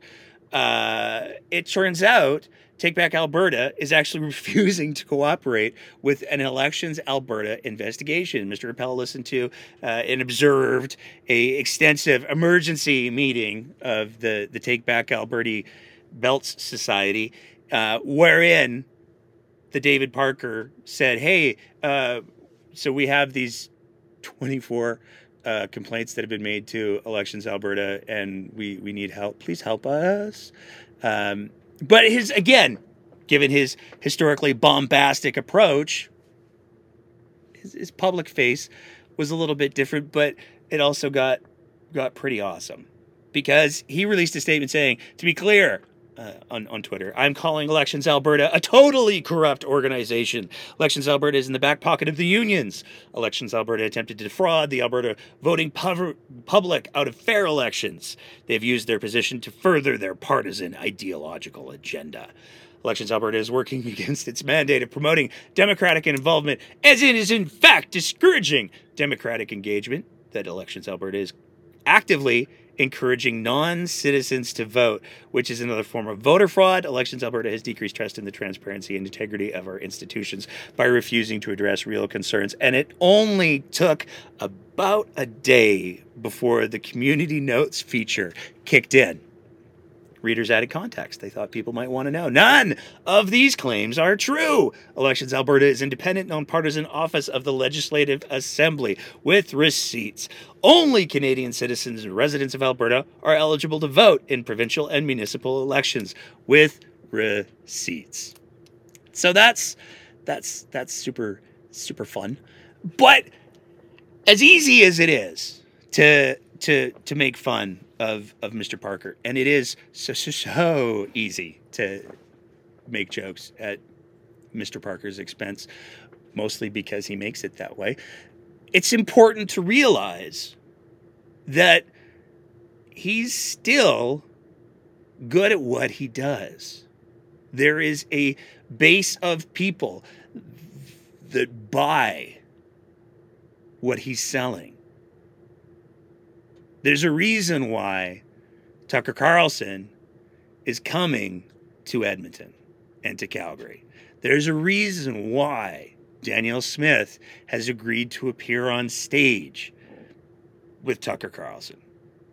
And it's not because Tucker Carlson is bringing a nuanced and complex view of the world and Danielle Smith legitimately believes that Tucker Carlson is uh, is an individual who has significant impact and influence on the U.S. economy.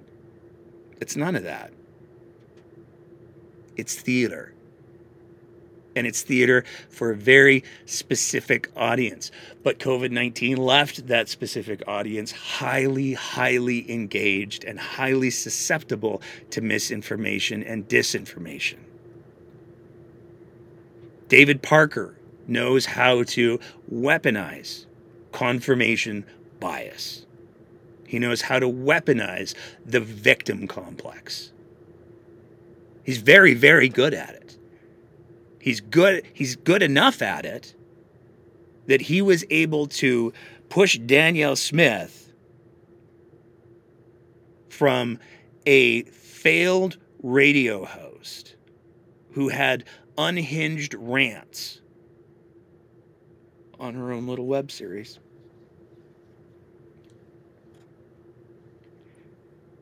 To being premier of the province of Alberta.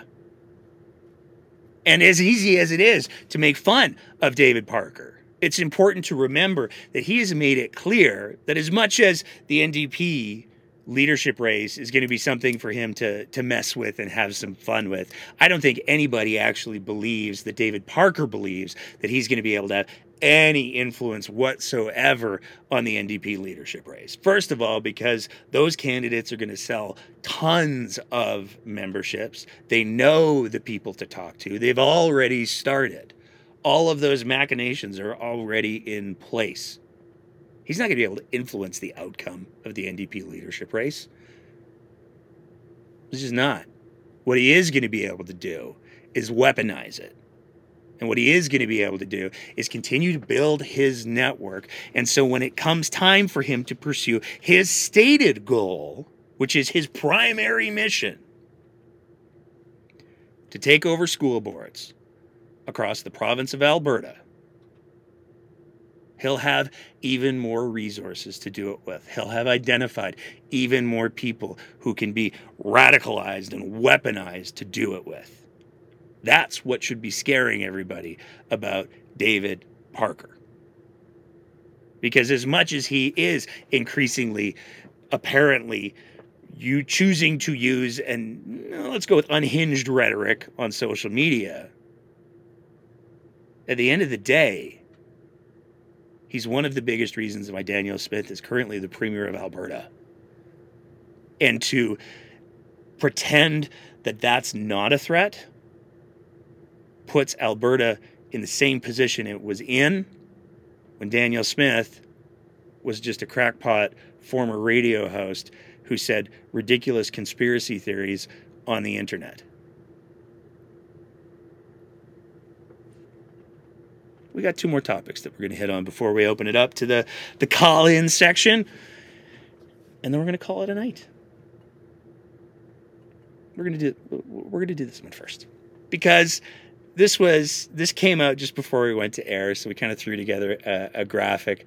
But going back to the Tucker Carlson piece, this has got to be like if this is how the NDP are going to choose to message during the the leadership race and for the next two and a half years, boy, this province is in trouble because they sent out a uh, a fundraising email that is basically like let's take all of the things and just put it into a hopper and mix it all up and see what comes out. Uh, every time I get my grocery receipt, I do a double take. Costs are out of control. Of course, Danielle Smith has no plans to offer hardworking families relief. Instead, she continues to push the extremist agenda of her dark money donors. So we're not seeing any kind of hyperbolic rhetoric going on here at all. Even more telling, she'll be tearing a Calgary stage with American hate monger Tucker Carlson in less than a week's time. We can't let this happen. Will you help stop it? Chip in by January 23rd to help send a message. Tucker Carlson's toxic views don't belong here because it's the NDP's protests through fundraising that are going to stop Tucker Carlson for taking the stage. Like, it's just ridiculous. With each passing day, the UCP's priorities become more alarming cutting our pensions, destroying our parks, dismantling our healthcare system, and now this. By participating in Carlson's extremist roadshow on the 24th, Danielle Smith is openly condemning hateful and harmful rhetoric. These views do not represent us, and we can't allow them to gain a foothold. This movement can achieve incredible results when we speak together with one voice. Tell Tucker Carlson he's not welcome in this province. Make a donation today. it's just like, what are all of the things that we can? What's all the? What's the most recent Leger poll that we've got out here? And then let's tell people that if they give us money, we can stop Tucker Carlson it's just so silly that we had to we had to we had to make sure that we we hit on it. But before we throw it to the call-in section. Twas but almost a year ago that we did a special little episode, a one-off. Was a it was a, a little bit of a deep dive, if you will, on so, uh, a player in the, the Canadian media landscape. We're talking, of course, about our True North special, where we took a look at the history of True North. We took a look at the the the fact that True North exists in complicated ways, and they, some people say, uh, have uh, managed to. Uh, I've some people say usurp uh, a charity that was designed to support new immigrants to Canada. They they took that over, and they turned that into their news media empire despite operating as a charity. It's almost as if they did that specifically so they could get all the advantages of being a charity and issue charitable receipts, but still pursue a, a, a media news agenda. We talked about the, the history of the, the founder of, of True North and how she worked with Sun Media um, and also other people it's a good episode. We go through, oh, there's a lot of Canadiana media history that's involved in this episode. We took a trip to the, the head office of, of True North. We knocked on their door and no one no one answered, probably because it's a post office box in a UPS store in downtown Calgary. The, the headquarters of, of True North is. Um, it, it, it did well, that little episode did. It's one of our most listened to episodes of the year. I had a lot of fun with it. We made some jokes. We had some laughs. It was all good. The poor folks at the UPS store were so, so, so confused what was going on. Um, we talked about the packs, the multiple packs that are also run out of the same UPS store. We talked about the connections between Rob Anderson and and and this UPS store. It's it's just fascinating how so much of the conservative world operates out of this this little UPS store. But here's the thing with that episode it's been pinned on our our Twitter profile for well, let's let's take a look here. We posted it on February 3rd of of last year. 2023. It's been pinned for an awfully long time. And it's been suggested that uh, perhaps around the time of February 3rd, we should uh, we should maybe update that that pin tweet. We should maybe revisit that that formula. So we're going to in just a couple of weeks. And it's going to be a lot of fun. I'm excited. All of that being said, that is our scheduled content for the the, the show now we're going to throw it to the, the call in section. But before I do, as I allow our callers to, to queue up on the Twitter spaces again, if you're in the chat, if you're watching on the, the YouTubes or the Facebooks or anything like that, and, and you take issue or have take umbrage with anything that, that we've presented tonight, then hop on over to Twitter spaces and tell us how terrible we are. Uh, because we don't really police it all that much. We don't we don't pre we don't have the resources to pre-screen. So if you know, as long as you don't say anything hate speechy, everybody's allowed to to come on. We even had Spider Man on once. It was delightful. But uh, we're gonna throw to that in just a minute. But before we do.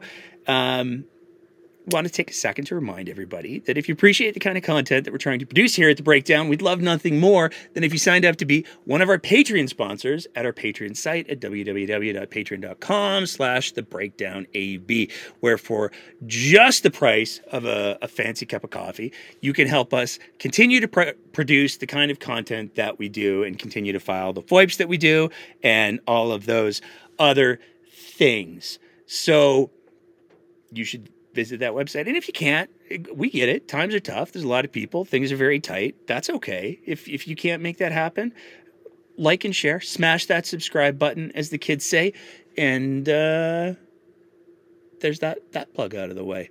So all of that being said, looks like we got somebody new. Uh, I'm intrigued. We'll see how this goes. So we're, we got two of our, our regular folks in the queue, but we also have somebody new. So I'm going to add uh, Trivial Punk in as uh, as a speaker here, and hopefully, it's always a bit of an adventure with the the new speakers because sometimes they know that they got to hit the little unmute button in the bottom left hand corner. Sometimes they don't. Hopefully, they do. Trivial Punk, what's going on tonight? Hi, uh, I just wanted to stop by and, and give a shout out to some of my favorite NDP leaders in the leadership race. Yeah, by all means. If you got if you got a list of names. Sure do. I got Janice Irwin. She's been a strong supporter of LGBTQ rights the entire time I've known her. Uh, uh, David Shepherd, uh, he's defended the healthcare industry as, or not the healthcare industry, but our public healthcare system that looks after all of our citizens. And Sarah Hoffman, uh, who has gone out of her way to try to include Indigenous history in the uh, Alberta curriculum. And all three of them have been just going hard on this pension thing. So I just, I would love to give a shout out to them. If you if you had to choose one, Oh, uh, oh man, that's difficult. It's going to be come down to Janice Irwin and Sarah Hoffman. Janice sends me a card every year, and, and Sarah just like we really need to know about Indigenous history. I'm going to go with Sarah Hoffman, but go with that. Oh, duh, they're all good. And and and one thing, can I ask you a question? Yeah, absolutely. Have you been following Take Back Alberta and like the weird money trail? yes. Okay, because they're going under. They, apparently, they're under investigation with Elections Alberta, and like we have a massive impact on our our elections. I mean, when you t- when you start to take a look at uh, take back Alberta's uh, financial history, one of the things that gets really interesting really quickly is that it gets convoluted very quickly. I mean, the recent stuff with elections Alberta is really quite interesting, and it's going to be interesting to see how that plays out because there are some uh, pretty interesting legal implications from what's been made publicly available by David Parker. But David Parker also knows that deception has its place. So, how much of the the stuff from David Parker is actually accurate? Don't actually know. But even going back to the the the beginning of the the Take Back Alberta experience, one of the fascinating things when you start to talk about how grassroots it really is is when you go back to the original versions of their website a lot of them referred back to an organization called the pacific prosperity network. I hope i'm getting that name right. Uh, and that was actually an organization that was created to try to influence the municipal elections in the the, the west coast area so it was kind of like the the beta testing ground for a lot of the tactics that were were used and are continuing to be used by Take Back Alberta. But what's really wild about it, because there's always, you know, it's like we talk about the children's Tylenol, we got to talk about Dr. Oz's family for some reason. Well, if we're going to talk about the Take Back Alberta and the Pacific Prosperity Network, we apparently have to talk about the founder of Lululemon. So yeah, man, I, I hear what you're saying. Their their financial trail and their whole history uh, is is pretty is is is pretty wild. So, yeah. Thanks very much. I love the show. Thanks, man. Appreciate that. All right, so that was Trivial Punk's first time calling in. Thanks for for calling in, weighing in there, Trivial Punk. We're gonna go to uh, Chris next, who had one of my favorite tweets of the the the week. Uh, with a with a graphic on Tucker and Carpay. Chris, what's going on tonight? Actually, if I can talk about something you mentioned at the top of the show, I have a couple quick notes. Um, yeah, yeah. You had mentioned the Edmonton uh, encampment sweeps, especially how uh, uh, they've been accelerating that to the point where they're not even giving any notices. They're just clearing, you know, 20 minutes, gone an entire encampment. Um, yeah. I I go take a lot of transit. I spend a lot of time downtown just because, you know, it's, it's what I like to do, especially on weekends. And, you know, I've spent a lot of time in the past, you know, six, seven months going up and down the river valley throughout a lot of the city. And as a side comment, I'm, I'm sure Mike Ellis isn't entirely wrong, but I can't imagine being like, oh, the, you know, you have to pay to walk through a bridge. Like, if if whatever he's hearing has to be the smallest example of that. But anyway, um, I go back to my point to say that you can tell the encampment sweeps have happened. The people are everywhere. They're and and I'm, this is not a, an, an indictment of the people who I'm mentioning. I'm simply mentioning the point that our unhoused brothers and sisters right now they're you know they're they're taking shelter in our you know in the transit system on they're they're half asleep on the train they're they're you know sitting in uh, uh, different parts of the city they're just trying to stay warm and and it blows my mind that the one thing they had where they could just sit down and ha- and, and I'm not saying that encampments are good or whatever, but I'm saying at least they had something that was theirs that was their own space. Now they're being forced to ride the trains just to stay warm. Like it just you you see the effects of the decisions that people in power make and and i'm not trying to again i'm not saying this is make an indictment on those people i'm saying it's an indictment on our system that we're not housing these people and getting them safe yeah I agree with you 100%, man. Um, my other couple quick notes. Uh, I, you heard about the pension, um, how the numbers of support are falling, particularly with the UCP uh, base. So, um, uh, some people, including Max Fawcett, he posted a thing saying uh, AP, APP equals DOA. And I, I honestly think that they're going to try and restart the campaign sooner than we were anticipating. I think th- th- as much as we would like to pretend that, oh, you know, they're doing this purely for politics, I think uh, the the pension plan is as much an ideological thing uh, as part of that, you know, uh, firewall letter, Alberta first mindset. It's it's ingra- the pension plan, the the sep- Alberta pension plan is ingrained in that ideology. So I think with the numbers falling, before they're saying, oh yeah, you know, the we're not gonna uh, have the pa- campaign until uh, we get the number back. It sounds I could easily see them just starting up the engagement again and saying, "Oh, we're just doing engagement until we get the number." You know, it, it, it doesn't mean they, they have to stop engagement. So I think people are saying it's dead on arrival. It, the pension plan was dead on arrival in September when they first announced it, but they went ahead anyway. Yeah. Um, I, I don't disagree with anything you're saying. uh, apparently, as, as just an aside, the the chat is blowing up. Apparently, there's no audio from our callers tonight on the the YouTubes and the the the Facebooks. So I'm not sure what's going on there. We will make sure that the audio gets mixed in because it's for sure being recorded on the Twitter Spaces. Yeah, I was gonna say Uh, I, I was watching you on YouTube, but then I cut to tw- uh, Twitter Space, and so I didn't catch that. Yeah, it's weird. It's all everything's showing is working on on our end, so I have no idea what's what's happening there. Um, but uh, we'll if we can we can get that sorted. And for anybody who we're going to keep the call in section going. If you're if you're not able to hear it, then hop onto the Twitter Spaces. And if uh, if push comes to shove, we'll just uh, pull the audio off the Twitter Spaces and, and bring it back into so everybody can hear it on the podcast side. So I give every everybody who's here on the YouTubes, uh, the the video will be reposted with all the audio in there. Yay! It's it's better than what we would expect from other YouTube uh, channels. Wink, wink, nudge, nudge. Well, see, here's the thing though, is like I, I think I can speak for everybody here at the show when when I say that the the call-in stuffs and hearing everybody's different perspective and certainly all the stories that everybody has, has shared over the the chunk of time that we've been doing this um that is that is a huge re- part of the reason why we do this so Oh, totally. we'll absolutely get this sorted out in the the post production as it were Totally. Uh, I just have one more quick point, and then I'll bounce out. Um, uh, so a couple days ago, I think it was Thursday, I went and I jumped in uh, discreetly onto uh, Leighton Grey's uh, Gray Matter Twitter space. Uh, he's a lawyer. Uh, he is actually now the representation for TBA in this whole uh, elections Alberta thing okay and um, he, he's he's had his own little history in Alberta. He went and he used to be uh, I forget what his spe- specific position was.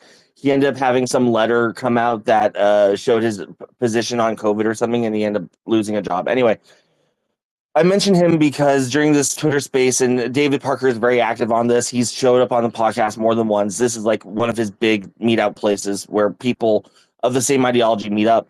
Uh, they, they were talking their usual right wing topics, and I'm not going to go in further about that. It was some interesting stuff, but they did have a point where uh, Leighton Grey goes and he says, "Well, I don't understand why we're we're trying to do a referendum. We should just go ahead with the pension plan."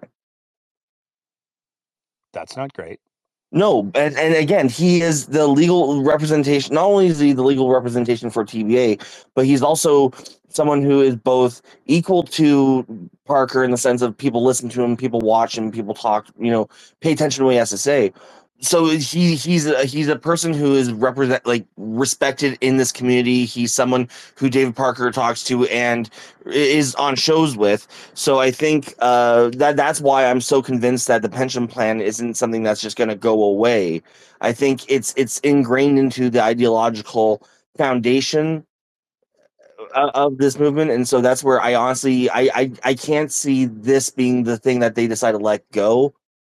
I don't know. Maybe maybe I'm wrong, but It'll be interesting to see. I mean, there was some some recent. Can I mention something? Oh, sure, pop in there. Okay, uh, I just wanted to mention a lot of what these things have in common is separatism. Keep Yeah. that in Yes. mind. Yes. Yeah. Um, I mean, the thing the thing that I would say there is like the recent Leger polling has shown that if anything, the support for the idea has has dropped. Um, That's why I think they're going to do it because they're if it's dropping, they're going to panic and it's going to force their hand. oh, it's gonna it'll be a rout and it'll be the end of Danielle Smith's leadership.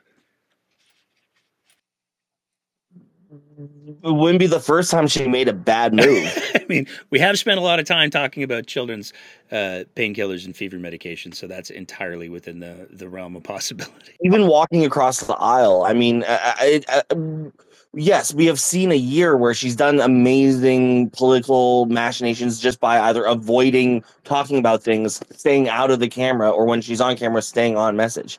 Yeah. I think this is the thing that pushes her out of that and makes her talk about things that people are uncomfortable with. Maybe I'm again, I could be wrong. I just I feel like this is that one move where it's like it it's gonna it's still con- again, especially with the NDP and other movements talking about this issue. It's not a topic that's just gonna go away.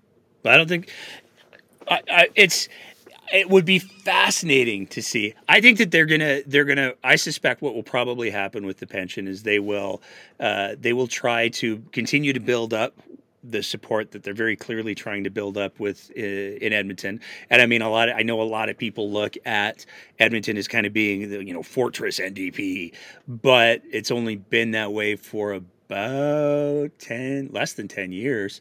Um, and the reality is, you take a look at how many different places that they're they're trying to pursue uh, policies in Edmonton. I mean, they're talking about the the crime, they're talking about the homelessness and the houselessness.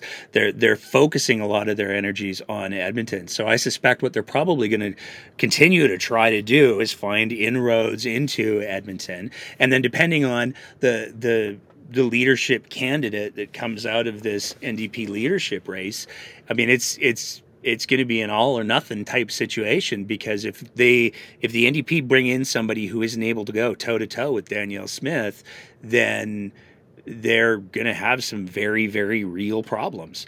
Um, and it's going to be fascinating to see how that that plays out. I don't I don't know how it's going to going to work. Um, because if the UCP continue to to hammer on Edmonton for look at how great we are in safety and security and all of that, and the NDP elect a leader that can't um, go toe to toe with Smith, Fortress Edmonton is going to. You know, you take a look at the, the voting history for Edmonton, it has not always been NDP, and it can go very easily back to not being NDP without too much work uh, particularly if the NDP continue to send out fundraising emails like the one that I read earlier.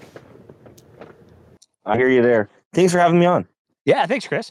I'm going to bring in uh, our next speaker. We've got Progressive Al Burton. Um, I, uh, you know, here I am making fun of the NDP comms, and we apparently can't get our audio working for the call-in. So uh, uh, I'm going to make that joke myself first. But Progressive Al Burton, what's going on tonight? Uh, hi. Hey. Uh, I just want to talk about electoral redistribution. Um, because you know, uh, on the Elections Alberta website, says electoral redi- redistribution is going to be coming soon. You know, I could see Calgary, Edmonton gain a few ridings, but ultimately, it's still a disproportional system. Um, first past the post voting is still disproportional. Um, well, the one thing is when you vote for another party, you know, it's not going to get elected for one thing. And uh, and uh, in rural Alberta, the NDP don't really succeed. And a proportional system would allow um, not just uh, like a hundred percent urban, but you know, a mix of urban and rural NDP, as well as same for the UCP and maybe other parties coming into the legislature, which is good ultimately for uh, the legislator legislative system.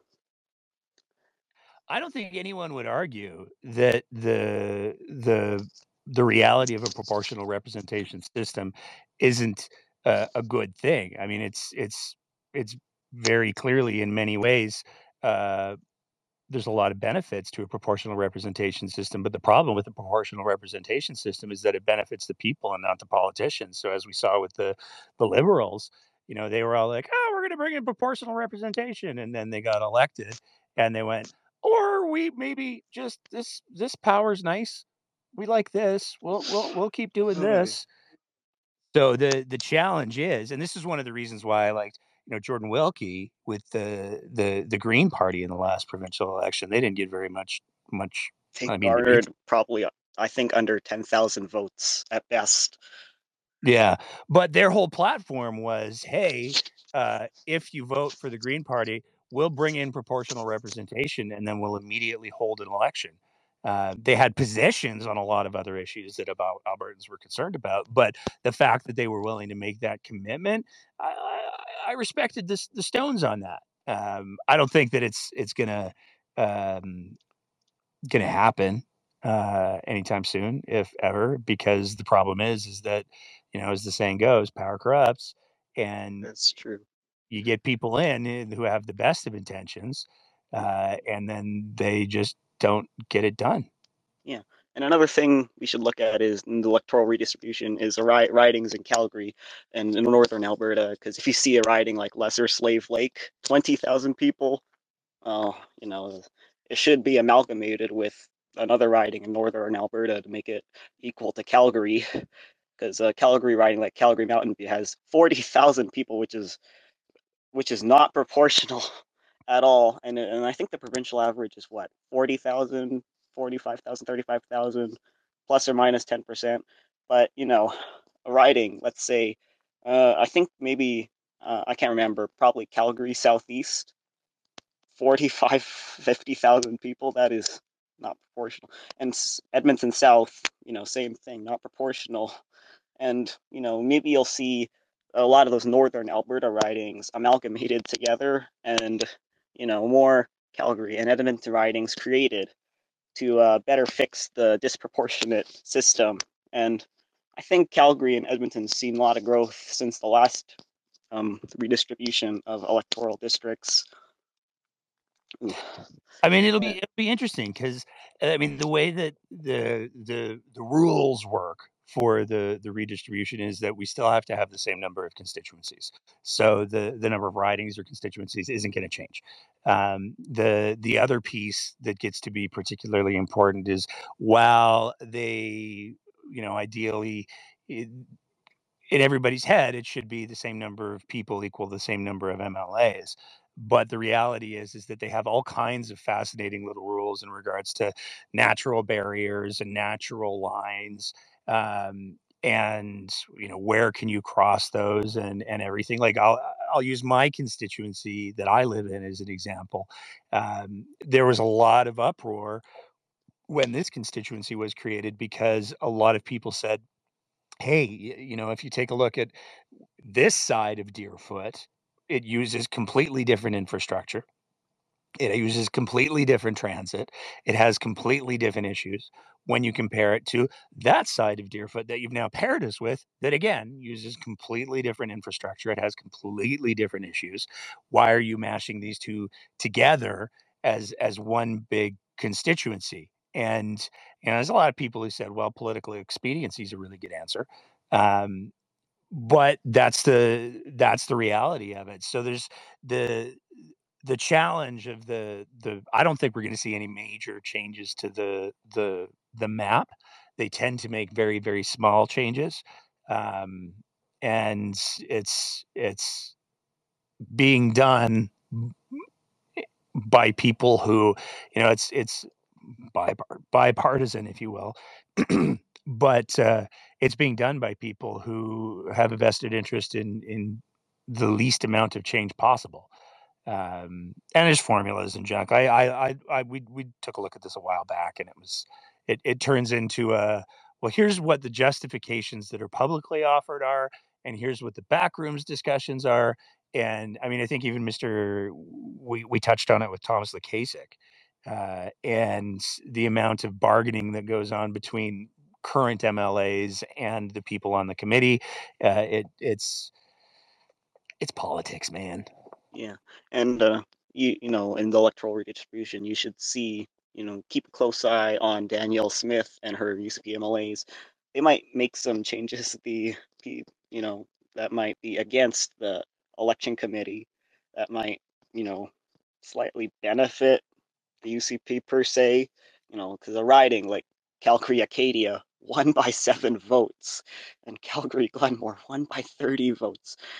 And, you know, maybe the UCP will redistribute those ridings to make them a little more UCP friendly per se.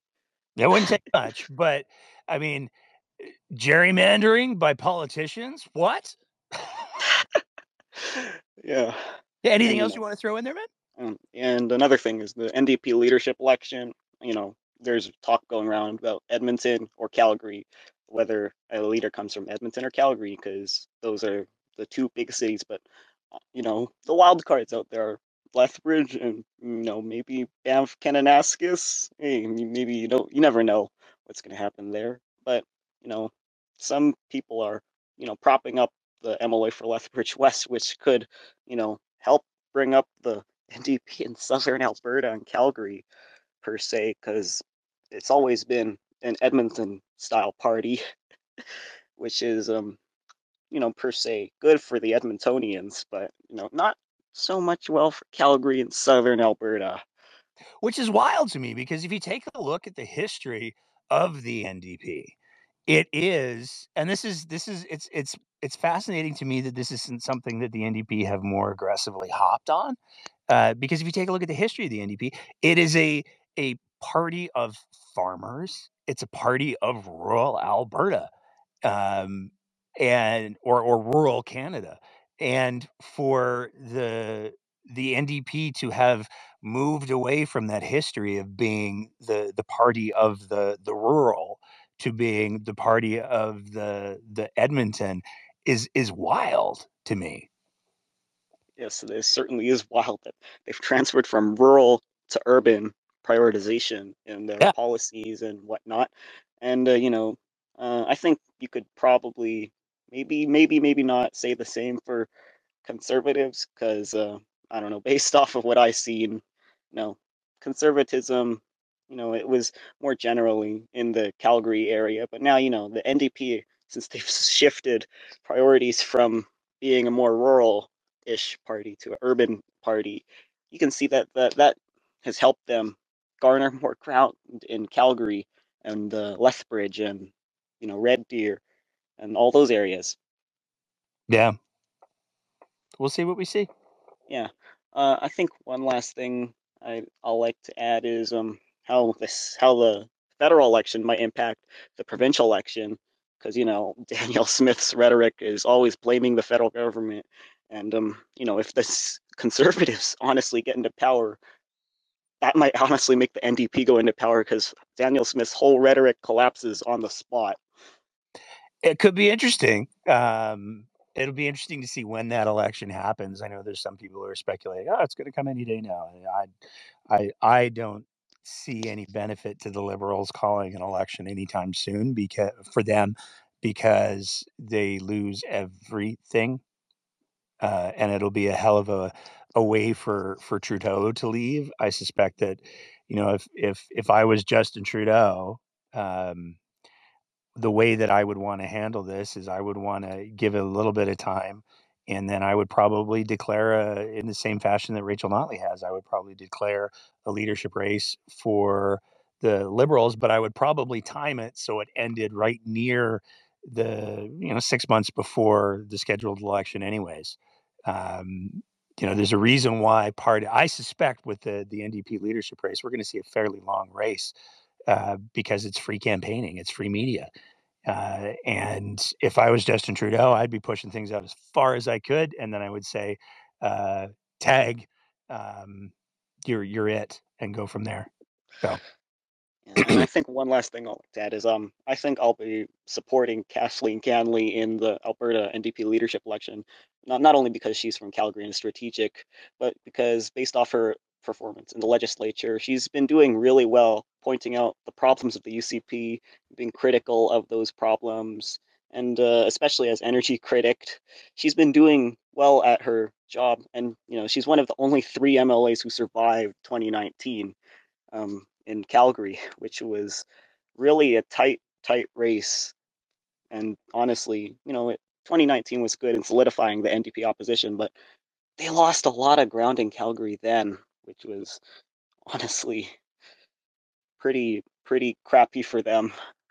You're not wrong.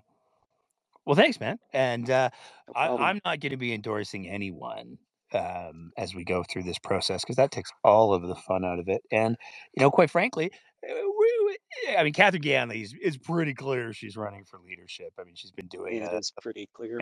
for a while now, but um, whether or not it actually who else who else throws in, I don't think we're going to see Janice Irwin throw in. No, no, Uh, that's Alberta is not ready for that type of energy No, yet. I wish. I wish. I think Janice Irwin is so uh, authentic, and that's the you know the two things that I look for from a, a a politician that I'll be like, oh, I think you might be doing something interesting, is authenticity and a mind at work, and I think she has both of those things um, in in abundance. Uh, but I just don't think that neither Alberta or, quite frankly, the NDP are ready for her as a leader. Yeah. Uh. I- Thanks. This has been good. Um, I'm gonna go now. Cool. Thanks, man. Well, you have a good night, Bye. and uh, maybe we'll see you next week. Hopefully. All right, I'm going to bring in Lynn, and then we're going to go to Cassandra, and then I'm going to shut it down there because uh, with the audio's not working, then it's you know the longer that we go, the longer we're going to have to go back capture everything, and it's going to turn into a chore. So, Lynn, what's going on tonight? Hey Nick, how uh, Nate, how are you? One of those guys. I don't know. I'm good. Uh yeah, all I wanted to say is uh, I've been enjoying this week watching between Twitter, Facebook, the problems that they're having with the ticket sales in Edmonton for Tucker. It's been an Yep. absolute joy to me and I posted on the whistle stop, save your money and not support Putin's or Tucker Putin's uh, favorite Tucker, something like that. And I Yeah, got yeah. a response back. I, I was shocked that Chris called me a virtuous signaling fool. Um, uh, it's a little below him, I think, but whatever. Uh, he doesn't understand when I said for Ukrainians, I meant actual Ukrainians in Ukraine, where we've been raising money for trucks for the soldiers. But anyway, Chris has bought row four and five of the Tucker in Edmonton at $500 a seat. I don't know how many seats there are, but I think there's quite a few. And he can't sell them. So again, I ask, who's the fool? Well, I mean, I went before we did the we started the show. I went to see if you could still get tickets for Calgary and Edmonton, and you can for both. So as much as they're all Calgary sold out, um, the the the ticket places don't seem to think so. So um, I I don't think that that's that's the the thing at all. No, Um, because people, Brett Wilson, Chris, other people have bought lots of seats and they're trying to make money selling those seats. And the poor fools are going to lose money. Yep. Because you uh, last week you could get a seat for as little as five dollars. yeah, on the whistle stop, they were advertising even if you can only give five dollars. Oh wow! I was tempted, but I kept my five dollars. Good choice. Good choice. Anyway, Awesome. Thanks, Lynn. Hope things are doing well for they you. are. Thank you, thank you, Nate. Good night. All right. Well, all right. We're going to end up with Cassandra, and uh, that will be the the end of tonight's show, and we'll uh, we'll wrap it up there. So, Cassandra, closing thoughts. What do you got? well, I just wanted to. I mean, there's so much I could say about the homeless situation and their little plan. Um, I did, uh, somebody else noted it too, but I also noted the fact that I, I found it interesting that he pushed the. They were inviting the chief up to speak, and he pushed him out of the way because he seemed to not want him to speak, and he wanted to say his piece. Um, I found that interesting. I don't know what's behind it. I also find it very confusing when I see um, them have a couple chiefs there because I I've never heard anything from the indigenous community that says that they support them in any way. So I find it really weird. But um, that's that. And but the the numbers I wanted to throw out is um so and I believe this is just for Edmonton, but I could be wrong. I, I couldn't find my document to confirm, but it's something like when they're saying there's available spaces. So uh, 1,700, be- uh, 1,700 shelter beds, um, counted 3,000 uh, people that are actually homeless on the streets. And the fact that they actually say that's an underestimate because they figure it's probably closer to 5,000. And I've been doing um, a lot of, I, I'm active, of course, with different groups on the home housing and homelessness situation, not just in Alberta, but across Canada. And uh, one of the things I've been actually reading up on is the the the challenges uh, in gathering statistics on the homeless population because it's not always what it looks like. And there's Yeah. barriers to, to effectively counting even those people that are like literally on the street. Um, and one of the thing, but one of the things that's interesting, it's the the hardest population to count is women and gender diverse, um, because they don't, they're not what we typically think about when we think about homelessness. They are couch surfing and doing other things, and they don't tend to go to shelters, where which is a, where a lot of the counting uh, comes. And the reason they don't go to shelters is because of gender-based violence, usually um, that they that they're trying to avoid, but they still end up in situations. A lot of women go back to intimate partner relationships where there was domestic uh, violence going on, but they do it because the choice is to be out in the cold or to go back. Um, and so there's there's all kinds of people that are that are homeless um, that are just it's difficult to find them and and and count them. And so when they're saying there's enough shelter beds, that's just completely false. And if they actually dug into the data like I do, um, they would say that, but they're I don't know. They're just trying to. I, I I I think they know. They just are trying to say, "Hey, look, see, we're doing something. Everything's okay. Stop the panic." In the meantime, all the frontline workers. The other comment I wanted to make about his comment about don't listen to the activists. Um, you know, I often talk about my time in nonprofit, and um, y- you know, we were. I was with an agency that was a frontline. It was a frontline service provider um, on the downtown east side, and and I'll tell you, every single person that was on either the board, um, a volunteer, but also every paid employee of that organization, they were all activists. And the and what were they activists on? They were talking about what they were seeing on the front lines and they were being activists to raise awareness and to try to get somebody to do something. So this idea that you shouldn't listen to activists, well, the activists are the frontline service workers, um, whether they're volunteers or paid or board members. They're all tend to be activists because they're not getting into those positions because they're because they're lucrative. They're getting into those positions because they actually care and um, this idea that we shouldn't listen to them is just I, I, I just I was screaming when Bro. I when I heard it when you played that clip. I was just like screaming in my head like you're like it's just such a jerk thing to say um, and completely out of touch with with reality. Um, and the last thing I wanted to comment on, so just so anybody knows, another reason not to, I mean, I know some people that might have been interested in buying a ticket just to out of curiosity and just not because they support any of it, but just you know.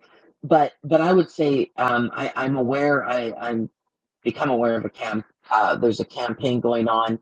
I don't know if anybody remembers when Ann Coulter was. Um, people filed reports against uh, with CSIS against uh, Ann Coulter or with public safety against Ann Coulter, and it was able to stop her from entering Canada at the border.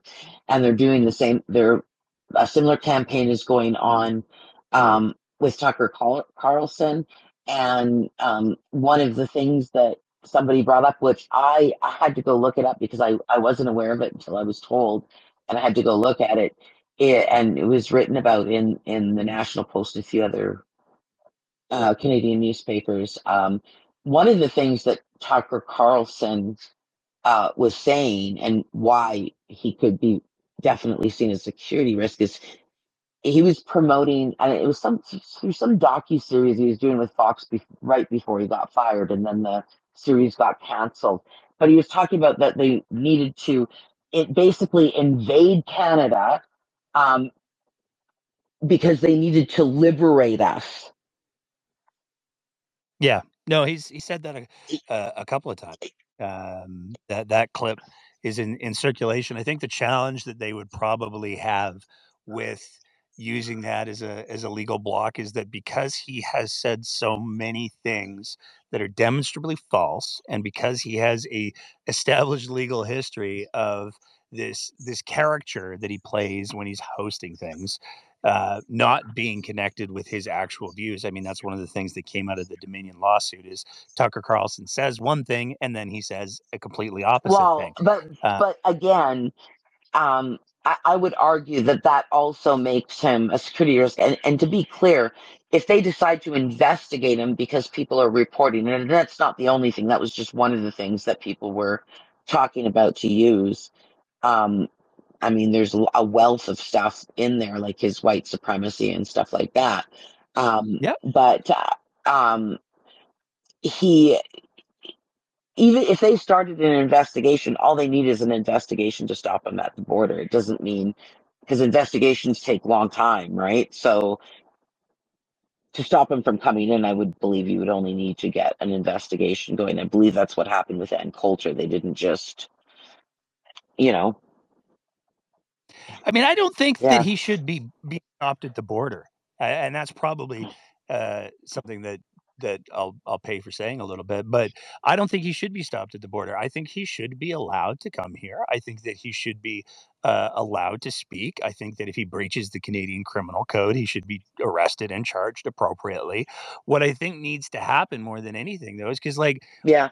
we've got a lot. We got lots of bigots here too. No, I know, no short. I know, but we don't need to be importing people like him to rile them up and make them feel like they have more. You know what I mean? Like it gives them power, and that's my concern. And I'm not saying what I'm not taking a stance either way. I'm just letting people know that this is going on, and I think it's a personal decision whether you decide to, you know, be a part of that campaign. I'm just kind of raising aware, Yeah, sure. raising awareness about it. I'm not sure if I would. I'm not sure if I.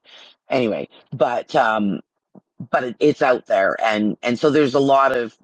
I, I think the point is there's a lot of outcry against him coming, and um, and and and this idea that he could, you know, like honestly, like these people, it's it's just like you know the other one that I I can't stand. Christine Anderson is a member of uh, uh, the ADF in uh, Germany, uh, which is a neo-Nazi party. It, one one of their, I mean, Nazism is illegal in Germany. One of them has been, um, one of their members has actually been charged with Nazism and convicted.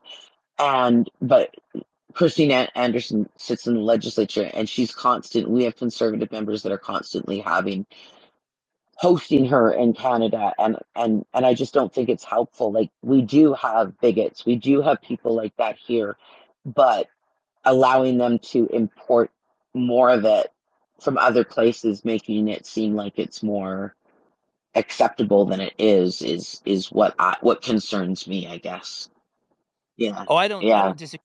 It's. I think it, it is it is super gross. I think that that Tucker Carlson is a reprehensible human being. I think that he he deliberately misleads people. I think that he's deliberately dishonest because it makes him money. yeah Uh, oh I, I think that he yeah he's he's he's he's he's a, he's a he's bad for democracy. But at the same time, I think the problem that we're having is like if Tucker Carlson was coming to Edmonton and Calgary, and he, I mean, I think the the turnout in Edmonton and the the the seating problems in Edmonton largely speak for themselves. But you know, it should not be a case where the premier of Alberta is fangirling so hard that she wants to to do the event so she can share a stage with Tucker Carlson. Well, it makes me because sick. It just tells you who she is, right? Like, what that in, in case anybody had any doubts, right? Yep. But that's that I think is where the the problem is is that uh, we have leadership that is is providing legitimacy that they absolutely shouldn't be. Yeah, And that's so like I don't want to say, you know, if somebody's like go beat up that guy because he's whatever. Yeah, no, now you're breaking the law. Um, and Yeah. you should be prosecuted with the force of the law in this country because we got laws against hate speech. But if you want to come up and say dumb conspiracy theories, you're allowed to say dumb conspiracy theories. The problem that we have in this province right now is that the institutions that are supposed to publicly and clearly say, well, that's bullshit, are afraid and or complicit. Yeah, I know. And that's what the problem I agree. so I'm far more interested in investing my energy in saying, hey, the premier of Alberta is complicit in amplifying this bullshit, and that's a problem we need to talk about, rather than investing my energy in trying to say, hey, we shouldn't let that guy come up here because Yeah. I don't know, we're gonna it's just to me it's if if you're going to believe in the the the the principles of uh, freedom of expression and all of that, I think that even when it's uncomfortable, you have to be willing to say, okay, so you get to say your dumb shit, but I get to stand up and say that's dumb shit. Yeah, but but you know, to be clear, I mean, what he was promoting, and, and this concerns me. Like I was alarmed. I mean, I'm always alarmed by him, but the fact that he was promoting, I mean, eh, he when he says people things to these American audiences that buy into his stuff, he and he has we've seen him how it's incited them to do what he says, whether he means it or not and uh, and that is so when he's promoting that Americans should invade Canada and have an insurrection of our government, I, that to me, I mean, that's criminal in itself, right? Like, We are dangerous. Like we do share a, a large border with Montana. yeah, yeah, I know, right? No, I know it's. it's But there's a lot in Montana too. Yeah, I mean, because he's not talking about just Alberta, like he's talking about Canada when he's saying that stuff. And and and you know, I know like especially with this APP stuff, a lot of people are standing up in Alberta and going, "We're Canadian first, and I'll and and then Albertan." And and and you know, I know you've said it, but I know tons of other people that have said it. I've said it, and um and and so this idea that are you know people like Danielle Smith in Alberta, and if you know if she's successful, there's others that might try it, and and that's what that's what scares me. I think it is. I think he is a national security risk. I really do, and that's it's not about the freedom of expression or point. It's about the the a, a very real national security risk that he could pose in my mind, and I'm mm-hmm. not I, I'm not yet. I, I get your point, and I agree with you on on a lot of it. I'm just saying I'm also looking at that too. You know what I mean? Yeah, I mean, at the end of the day, to me, I I think the the best way to deal with Tucker Carlson's invasion threats is to like get the message out that really, if what you want to do is, uh, if you're going to invade Canada, you want to do it in, in in July or August. That's the the peak invasion time, because then we're going to get a boatload of Americans showing up on the border with with like parkas and snow pants, and they're going to get 20 feet before they sweat too much and pass out. So like, there's there's strategies that we can use. Is all I'm saying. Yeah. Ah, yes, I know. I don't think they're as naive about that as they used to be, but yeah, I see what you mean. That's funny. I mean, Well, Sandra, I want to thank you for for weighing in tonight, and uh, we're we're coming up to the two and a half hour mark, so I'm going to shut it shut it down. But uh, uh, well, thank thank you. you for weighing in with your perspective as always. Thank you for having me as always. I, I really appreciate uh, the fact that you don't just give me a voice, but you give so many people a voice to to say their piece and to speak out against some of the stuff that's going on, and I think that that's, I think it's really important what you do, Nate, and I'm very grateful. Oh, thank you, thank you. That's very kind. And we will get the audio fixed so that their voices can be heard on the podcast, and we'll repost all the videos as well so that it goes up there. Um, because I don't know what's going on. I got like all the little meters are doing all the things they're supposed to do over here, but it's apparently not working. So we'll get it. We'll get it figured out. Um, but that's it. That's the show, everybody. Thank you so much uh, to everybody who tuned in. Thank you to everybody who watched uh, on the the Twitter machine, on the Facebook machine, on the YouTubes. Um, thank you to everybody who listened on the Twitter Spaces, and especially everybody who engaged on the Twitter Spaces. Thank you so much for that. Uh, we will be back in one week. We're going to do another live show next Sunday, and like I said, we've got a another little special little deep dive thinger we're going to be doing on a certain media organization. It's going to be a lot of fun. I'm really looking forward to it. Uh, and that's that's about it. So, um, like I said, though, we take a look at the legislator session. Now the time's to rest up because we know Danny's getting back. I think she gets back allegedly tomorrow from uh, her vacation, and it's going to be oh the guns they'll be ablazing pretty quick, and we have a lot 15 15 weeks of legislative session, which is like three times as much as it was last year. So they're going to be doing the thing. So rest up, catch your breath, and get ready because uh, there's going to be a lot going on in politics in the province of Alberta. And the more eyes that are on it, the the better. And remember, as much as it's super easy to dismiss David Parker and make fun of him, the dude does know how to do the things, and he is a real threat. And he says he wants to mess with school boards and public education. So don't get complacent just because he's having a nutty. That's it, everybody. Take care of yourselves as always and keep the conversation going.